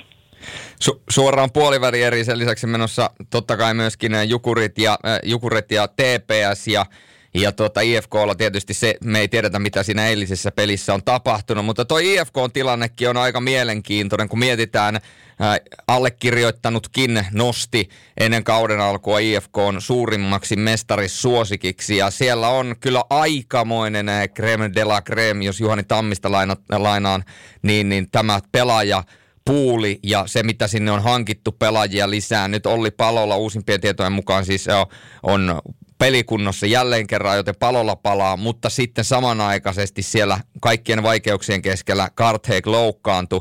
Missä menee IFK Jani Alkion silmissä? Menee kyllä jossain niin kuin ihan omituisessa mysteerin suossa, kun justi tässä, niin kuin sanoit, että nyt ei tiedetä, mikä IFK on tilanne on sitten, kun on pelaamatta tuon runkosarjan viimeisen kierroksen, eli, eli pelaa tässä, tässä maanantaina maanantaina runkosarjan viimeisen ottelunsa lukkoa vastaan ja jää sitten odottelemaan, että mihin se sijoitus tulee. Ja joukkue voi pahimmassa tapauksessa, jos kaikki menee IFK-kannalta niin kuin ihan vituralleen, niin IFK, IFK, voi, IFK voi pahimmassa tapauksessa heidän kannaltaan aloittaa tota, pudotuspelien ensimmäiseltä kierrokselta, eli tulla vielä top kutosesta ulos. Mutta niin kuin sanoit, niin, niin IFK sen korona, koronataukojensa jälkeen pitkä pelaamaton ei, ei ole jostain syystä niin kuin löytänyt sitä kuningaskiveä. Ja paljonhan pudottu, puhuttu tietenkin tuosta maalivahtipelistä, kun KJ loukkaantui. Hänet peluutettiin Halosen poissa ollessa suhteellisen hyvänkin kuntoon jo, eli se ei ollut Gatekista enää kiinni, vaan, vaan enemmän siitä, että se joukkue ei tee maaleja. Ja viimeksi tässä nyt, kun IFK ilmoitti runkosarjan viimeisen ottelunsa kokoonpanon, niin naureskelin siinä, että onhan toi hyökkäyskalusto nyt aivan käsittämätön, kun palolla palasi sinne lisät mukaan, niin neloskenttä on Petteri Virtasen ympärillä Miikka Salomäki ja Sebastian Dyk. Mm-hmm. Onhan toi täysin naurettava toi hyökkäyskalusto ja ja, ja joukkue ei tee maaleja. Siis se kipupiste on nimenomaan ollut siinä, että se joukkue ei tee maaleja.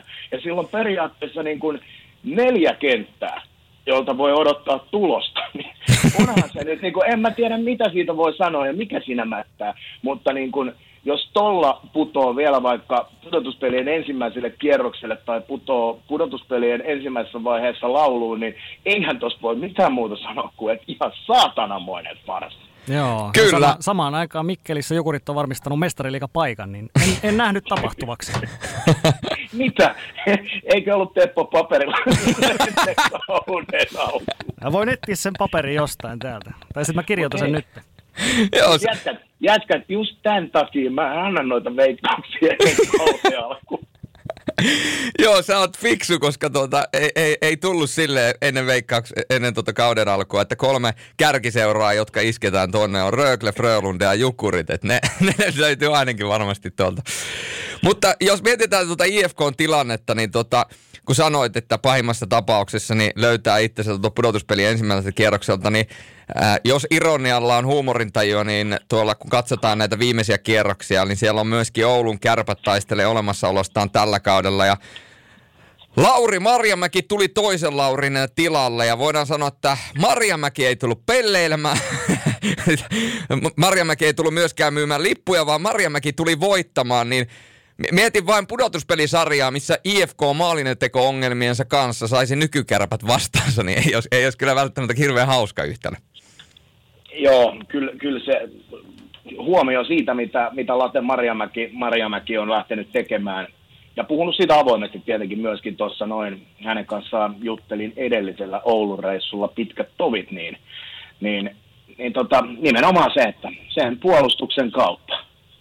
Ja nyt vedetään sitten niin kuin, lähdetään hakemaan sitä ratkaisua sieltä ja pelit tulee varmasti olemaan heidän osaltaan vähämaalisia, nihkeitä, nahkeita. Ja ihan rehellisesti Late se myönsi, että se on vähän hyökkäyspelistä pois, mutta tässä ajassa se on nyt vaan näin tehtävä. Ja on ihan mielenkiintoista edelleen nähdä, koska kärppien rosteri optimaalisessa tasossaanhan on kuitenkin ihan sellainen, että kyllähän sieltä nyt pitäisi periaatteessa sitä potentiaalia viime, viime, viime, tota, viime hetken hankintojen myötä löytyä, jos vaan tietenkin rosteri, rosteri on siinä kunnossa, että parhaat saadaan jalkeille, mutta kovilla va- vahvistuksillahan kärpät tuohon vielä lähti iskemään jo ennen vähän sitä, kun tiedettiin jokereiden tilannetta, niin sinne hommattiin pari venäläistä ensin lisää ja sitten tietenkin vielä case jokereiden jälkeen napattiin, napattiin siitä sitten vielä pari, pari kalaa niin sanotusti haaviin lisää. Joo, sieltä tuli, tuli sitten uusim, uusimmassa aallossa, niin voidaan sanoa, että suhteellisen kova terminaattori David Kleniska. Joo, mä, mä, mä, mä, mä, tykkään siitä, tota, mä tykkään siitä ja sitä ihan saakelin paljon, että niin kun on, on, on, sitten, on kova poika taklaamaan, mutta, mutta sieltä löytyy, sieltä löytyy erittäin kova laukaus. Mä, mä, mä jotenkin sytyn ton, ton tyyliseen pelimiehen äärettömän paljon. Ja kun katsotaan kärppien puolustusta ja top nelosta, niin Ludwig Byström, Topi Niemelä, Atte Ohtama ja David Kleniska, niin ei, ei ole heikko top nelonen. No ei todellakaan, siis siinähän on, siinä on tavallaan vähän niin kuin kaikkea, että siinä on kyllä aika solidia puolustajaa, kun mietitään, mietitään minkälaisia ohtamaa Byström esimerkiksi on ja Sklenitska niin kuin puhuttiin, mutta siinä on myös tavallaan sitä tehoa, kun Niemelä on paukuttanut, paukuttanut erinomaisen kauden ja Byström on yli 20, lähes 30 tehopisteen mies taitaa olla. Ja samoin on, eli siinä on vähän kaikkea, se on niin kuin aika, aika solidi paketti.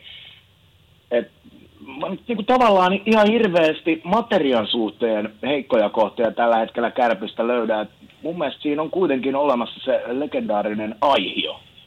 Edelleen.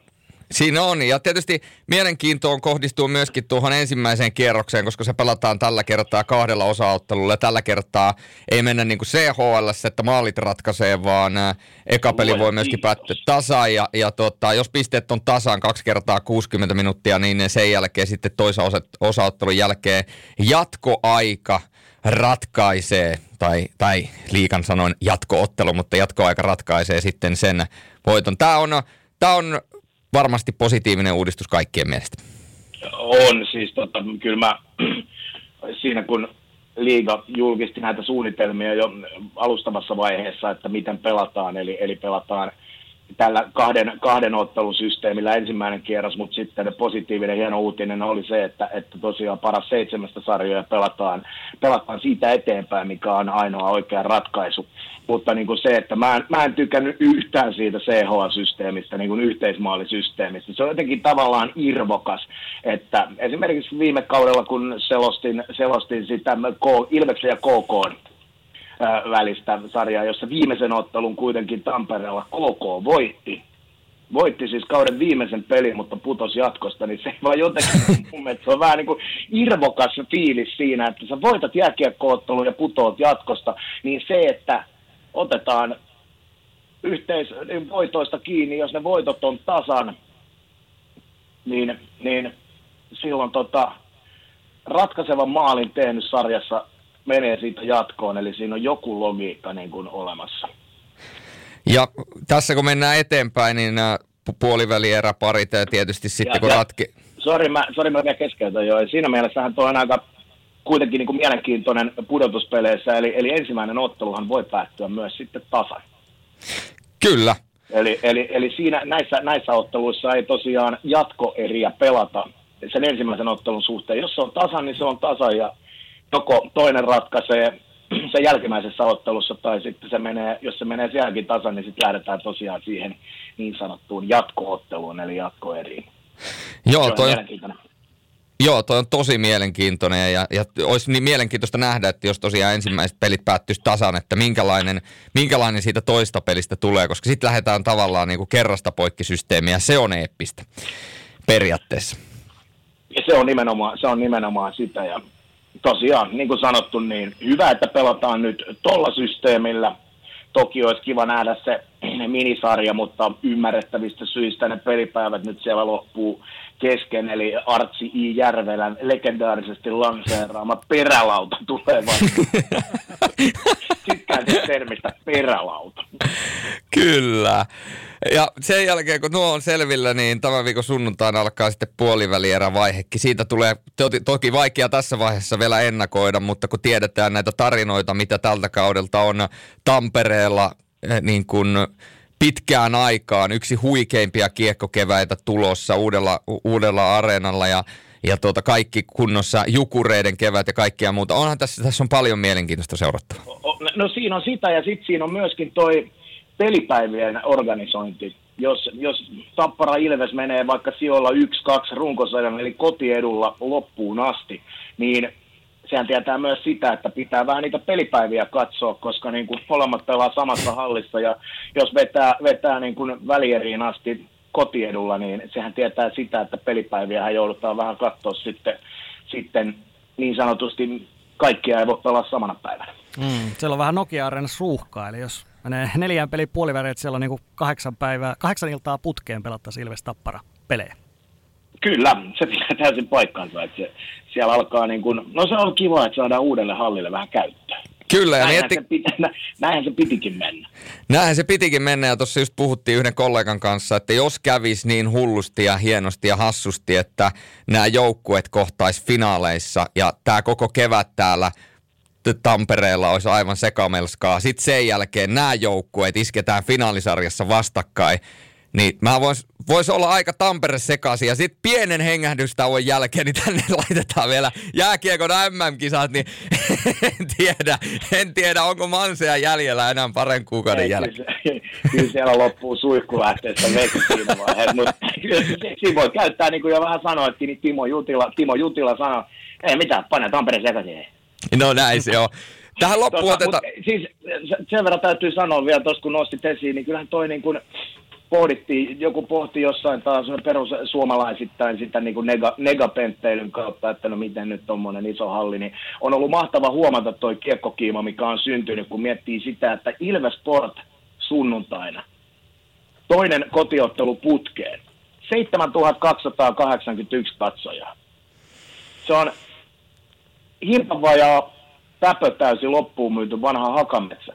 Lauantaina yli 10 600 ja Tappara samanaikaisesti pystynyt tekemään kanssa hyviä, niin on, on myöskin ihmiset löytänyt tuon areenan ja, ja tavallaan Juhani Tammisen sanoi nyt, että siellä on buumi päällä. Onko Tamminen tuonut myöskin buumin Tampereelle? Te tiedätte, kuka on keksinyt koko saatana suomalaisen jääkiekon. Me tiedetään. Mutta on nämä lukumäärät 6000, no sitten siellä on pari 3000, 7000, 10 000, 7000 näitä Ilveksen, Ilveksen kotimatseja, niin nämä on, nämä on aika poskettomia poskettomia, poskettomia lukemia tällä hetkellä, kun katsotaan tuota Ilveksen. Siellä on periaatteessa, kun katsotaan 22.2. niin silloin 11 000. Sen jälkeen heikoin yleisömäärä on ensimmäinen kolmatta, milloin oli 5800. Heikoin yleisömäärä, kun mennään melkein kuukauden taakse koti. 11 000, 7 000, 5800, 6200, 6000, 10 000, 600 ja 7200, niin kyllä täällä tällä hetkellä jatsit, jatsit soi aika rankkaasti, raikkaasti. Mulla oli äsken vahingossa tota ensimmäisessä listauksessa vierasotteluita mukana, joten sen takia nuo luvut tuossa vaihtu. Mutta ää, sellainen asia, mistä debatoidaan, niin liikan runkosarjan parhaan pelaajan valinnasta, kun on kysymys, niin tuota, tähän tietysti jokainen voi etsiä sitten oman suosikin. Ja tästähän tuli myöskin pientä debattia tuosta Lasse Oksanen palkinnosta, että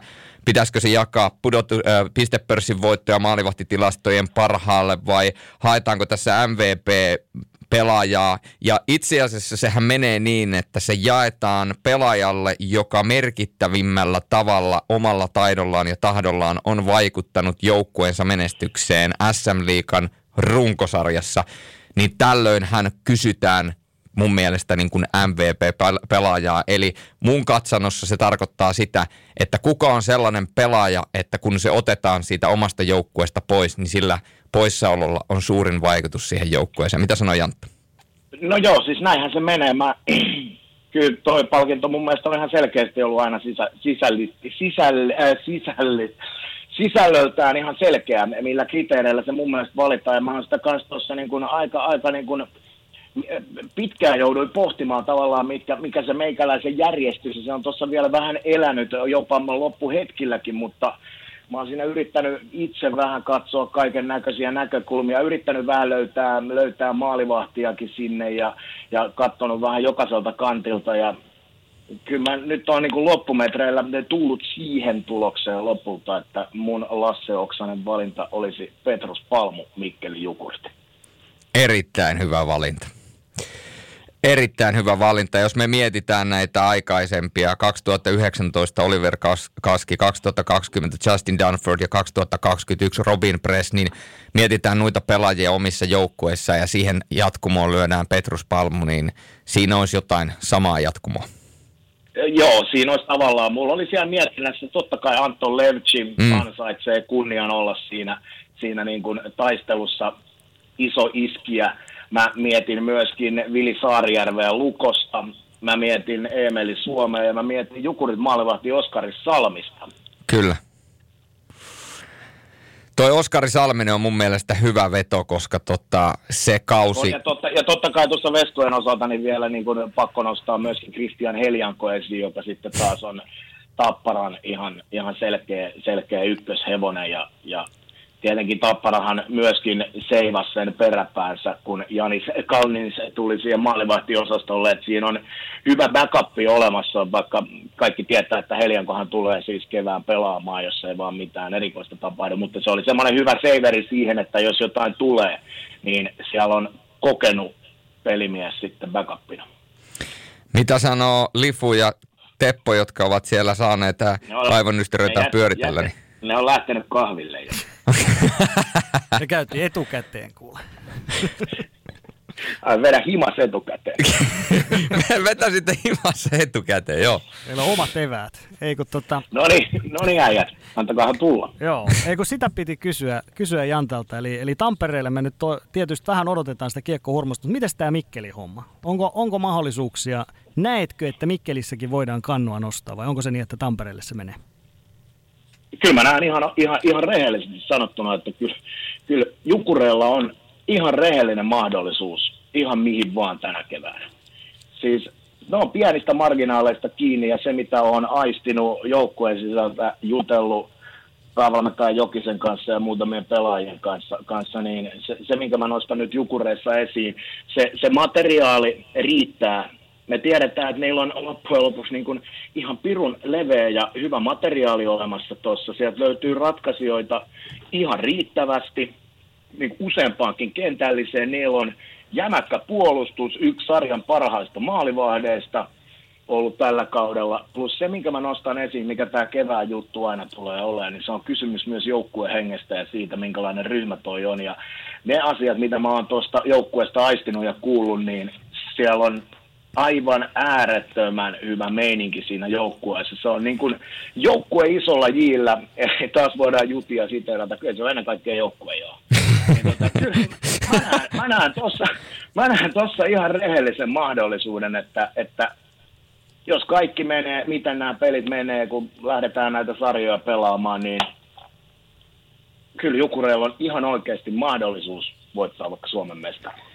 Niin tuossa Jukureiden pelaamisessa ja tuossa kaikessa tekemisessä, niin kun monesti näissä lainausmerkeissä tähdenlentotarinoissa, jotka hetken aikaa kantaa ja sitten ne tulee sieltä alas, niin sieltä on aina kuitenkin nähtävissä, että okei, pelataan ikään kuin koko ajan niin kuin ylirajojen ja ollaan vähän onnekkaampia kuin muut. Ja, ja, ja maalivahdille nyt sattuu tulemaan joku yksittäinen hyvä semmoinen hetki ja, ja niin kuin suonenveto, että se pystyy 50 ottelua vetämään niin kuin tosi, tosi kovalla saldolla. Ja, ja, ja yleensä siitä niin kuin se joukkue, joukkueessa joku tasapaino ei ei ole niin hyvässä kunnossa kuin mitä pitäisi olla. Mutta sitten kun katsotaan jukureita, niin kun se alkukausi oli ehkä vähän vaikea ja sitten se homma lähti liikkeelle, niin milloin on mietitty, että milloin pelillinen juttu prakaa, milloin se, milloin se joukkue prakaa, milloin maalinteko prakaa, milloin lähtee prakaamaan Oska, Oskari Salmisen maalivahtipeli. Ja ollaan tultu nyt runkosarjan loppuun ja ei prakaa, ei mikään prakaa.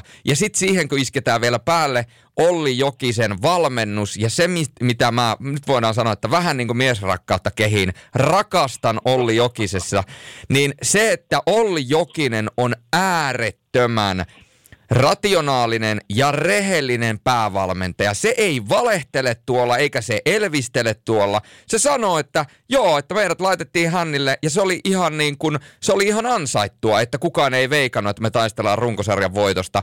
Kun tuolla tapahtuu tuolla kentällä jotain sellaista, että esimerkiksi silloin Ilvestä vastaan tuli se kampitus, kun vedettiin Ilvespakki, oliko Tuomas Salmela nurin ja siitä tuli se tosi ratkaiseva maali, niin Olli Jokinen sanoi suoraan haastattelussa, että sitä maalia ei olisi koskaan pitänyt tulla. Se on hirvittävän rehellistä ja aitoa. Ja se on mun mielestä toi Jukurijoukkueen tietynlainen ylivoimainen vahvuus muihin nähden.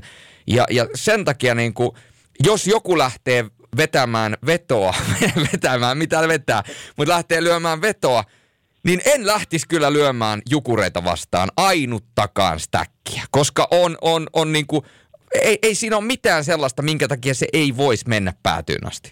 Ei, se, se pitää juuri näin paikkaansa. Toki se vaatii kaiken onnistumista nappiin ja tiedetään, että siellä on muutama muukin nippu nälkäisesti tulossa ja se, se on sitten niin kuin pienistä asioista loppupeleissä kiinni, että kenelle se taivas aukeaa. Oli muuten Sorjonen sellainen vuodatus, että tuskin on tehty tota, muijalle tuollaista herkkyyttä esittänyt. Oli, oli, oli nimittäin sellaista ihanaa tunteen paloa. Mulla ei tullut, silloin kun aikanaan kirjoitin hääpuhetta, niin mulla ei tullut sellaista sitä, sitä mutta se nyt, se nyt se tuli, nyt se tuli. Kiva, kiva, kiva, kun vaimo kuuntelee siellä ja hän ei saanut ihan vielä siinä tota, tärkeässä hääpuheessa syttymään, mutta Olli Jokinen sai. Olli, Olli Jokinen ja Sebu. Joo. Kyllä, siinä on, sanotaan kova, kova yhdistelmä. Se muuten johtuu varmaan tästä Sebastian Vahepin selostuksesta, mikä oikeasti niin kuin sytytti syvät rivit sisälläni. Sanotaan näin, että se, se klippi oli tota, oli niin kuin tavallaan tähän meidänkin keskusteluun, niin kyllähän se oli semmoinen, mikä ajotaan heti oikealle raiteelle. Mä toivoisinkin, että tästä kun, kun lopetellaan, lopetellaan juttuja, niin mä, kyllä mä haluaisin, että sä räväytät sen vielä, vielä niin tavallaan sitten kiitokseksi kaikesta. kaikesta. Mm. Mä kysyn, mä kysyn yhden vielä, yhden pikasen. Tota, tämän kärkiporukan ulkopuolelta, niin jos pitäisi yksi jengi sanoa ennen kuin yhtään pudotuspeliottelua pelattu, niin mikä voisi olla nyt se musta hevonen tai musta Pekka tänä keväänä, jolle, jolle sä pistäisit hirveän määrän rahaa nyt likoon? Eli kärkiporukan ulkopuolelta mikä voisi tulla vielä tonne jopa mestaruustaisteluun yllättäjänä? Tähän pitää sanoa, että OMG. Tota, Tämä oli hyvä, kun just pääsi Jantta sanomasta, että mä en, niin, mä en mä koskaan... Lähden, mä lähden ar- arvioimaan, niin tota, mutta kärkiporukoiden ulkopuolella. Mutta mä, mä, mä, sanon edelleen sen, mä sanon sen IFK, vaikka sen merkit näyttää olevan päin persettä tällä hetkellä, mutta, mutta kun siinä joukkueessa on edelleen, me nähdään se rosteri, mikä, mikä niin kuin tavallaan potentiaali ja mahdollisuus siihen on, niin vedoten siihen, että jos sieltä alkaa oikeasti iso kanuuna laulamaan, niin on, on, on siinä edelleen sitten se, että no miksi ei. Pakko mutta, kysyä, että iso kanuna mutta, alkaa laulamaan, niin... Mutta, mutta, Ai että, kun saatiin, saatiin Jukka vielä sieltä. Ota uudestaan vielä. Ota, joo, oteta, otetaan tuosta. Oho, mihin se? Jukka, Jukka, tule takaisin. Jukka, tule takaisin. Kato, kun mä ehdin painaa sen jo pois. Tosta otetaan. Tosta tuota Jukka. Mitä tarkoitat? Onhan se. Isolla kanuunalla tarkoitan sitä, että, että, että jos viimeistelijät alkaa... Mä ymmärrän tuon sun haun, sä hait vähän jotain tuommoista muuta siinä, mutta, mutta sä irrotit kontekstista. Kyllä. Mutta joo, mä, mä, siis mä sanon sen tuohon kysymykseen vastauksena. En löysi rahojani kiinni, mutta vastaan IFK. Se oli aika hyvä. Se oli aika hyvin tiivistetty tämä tähän. Riittää, tämä riittää. Mutta meidän on pakko, koska, koska Jantta pyysi, niin meidän on vielä pakko kertailla. Otetaan niin kuin oikein pitkän kaavan kautta tuosta. Jätkät, hiljennytään kuuntelemaan. 41 sekuntia jäljellä ja niin vain kärpät tulee rinnoille. Kamaa Seppo. Kamaa, se, se, Sepusta on tullut nyt tämän, tämän jakson ja oikeastaan tämän podcastin myyttihahmo, henkilö, legenda. Ei, kantava, kantava voima. Kyllä. Sytyn. Sytyn. Se, se, kirvoitti, se kirvoitti tämän meidän yhteisen hetken. Heti toi Jullen aloitukset tohon, tohon niin tota, se kirvoitti tästä hyvän keskustelun. Mä oon ihan samaa mieltä. Me ikään kuin otettiin niin sanotusti tyhjät pois ja, ja sen jälkeen rennoin mielin vapautuneena päästiin fiilistelemään. Hyvä maisterit, hyvä maisterit. Hyvä Jantta. Kiitoksia tästä. Kiitoksia oikein paljon. Oli antoisa rupattelutuokio. Ja me jatkamme viikon kuluttua, eikö näin Teppo? Joo, ensi viikolla tulee taas ja katsotaan, katsotaan mitä tulee. Niin, niin kuin Sebu sanoi, niin Joo, just näin. Ai ai, laita äkkiä pois. Laita äkkiä pois.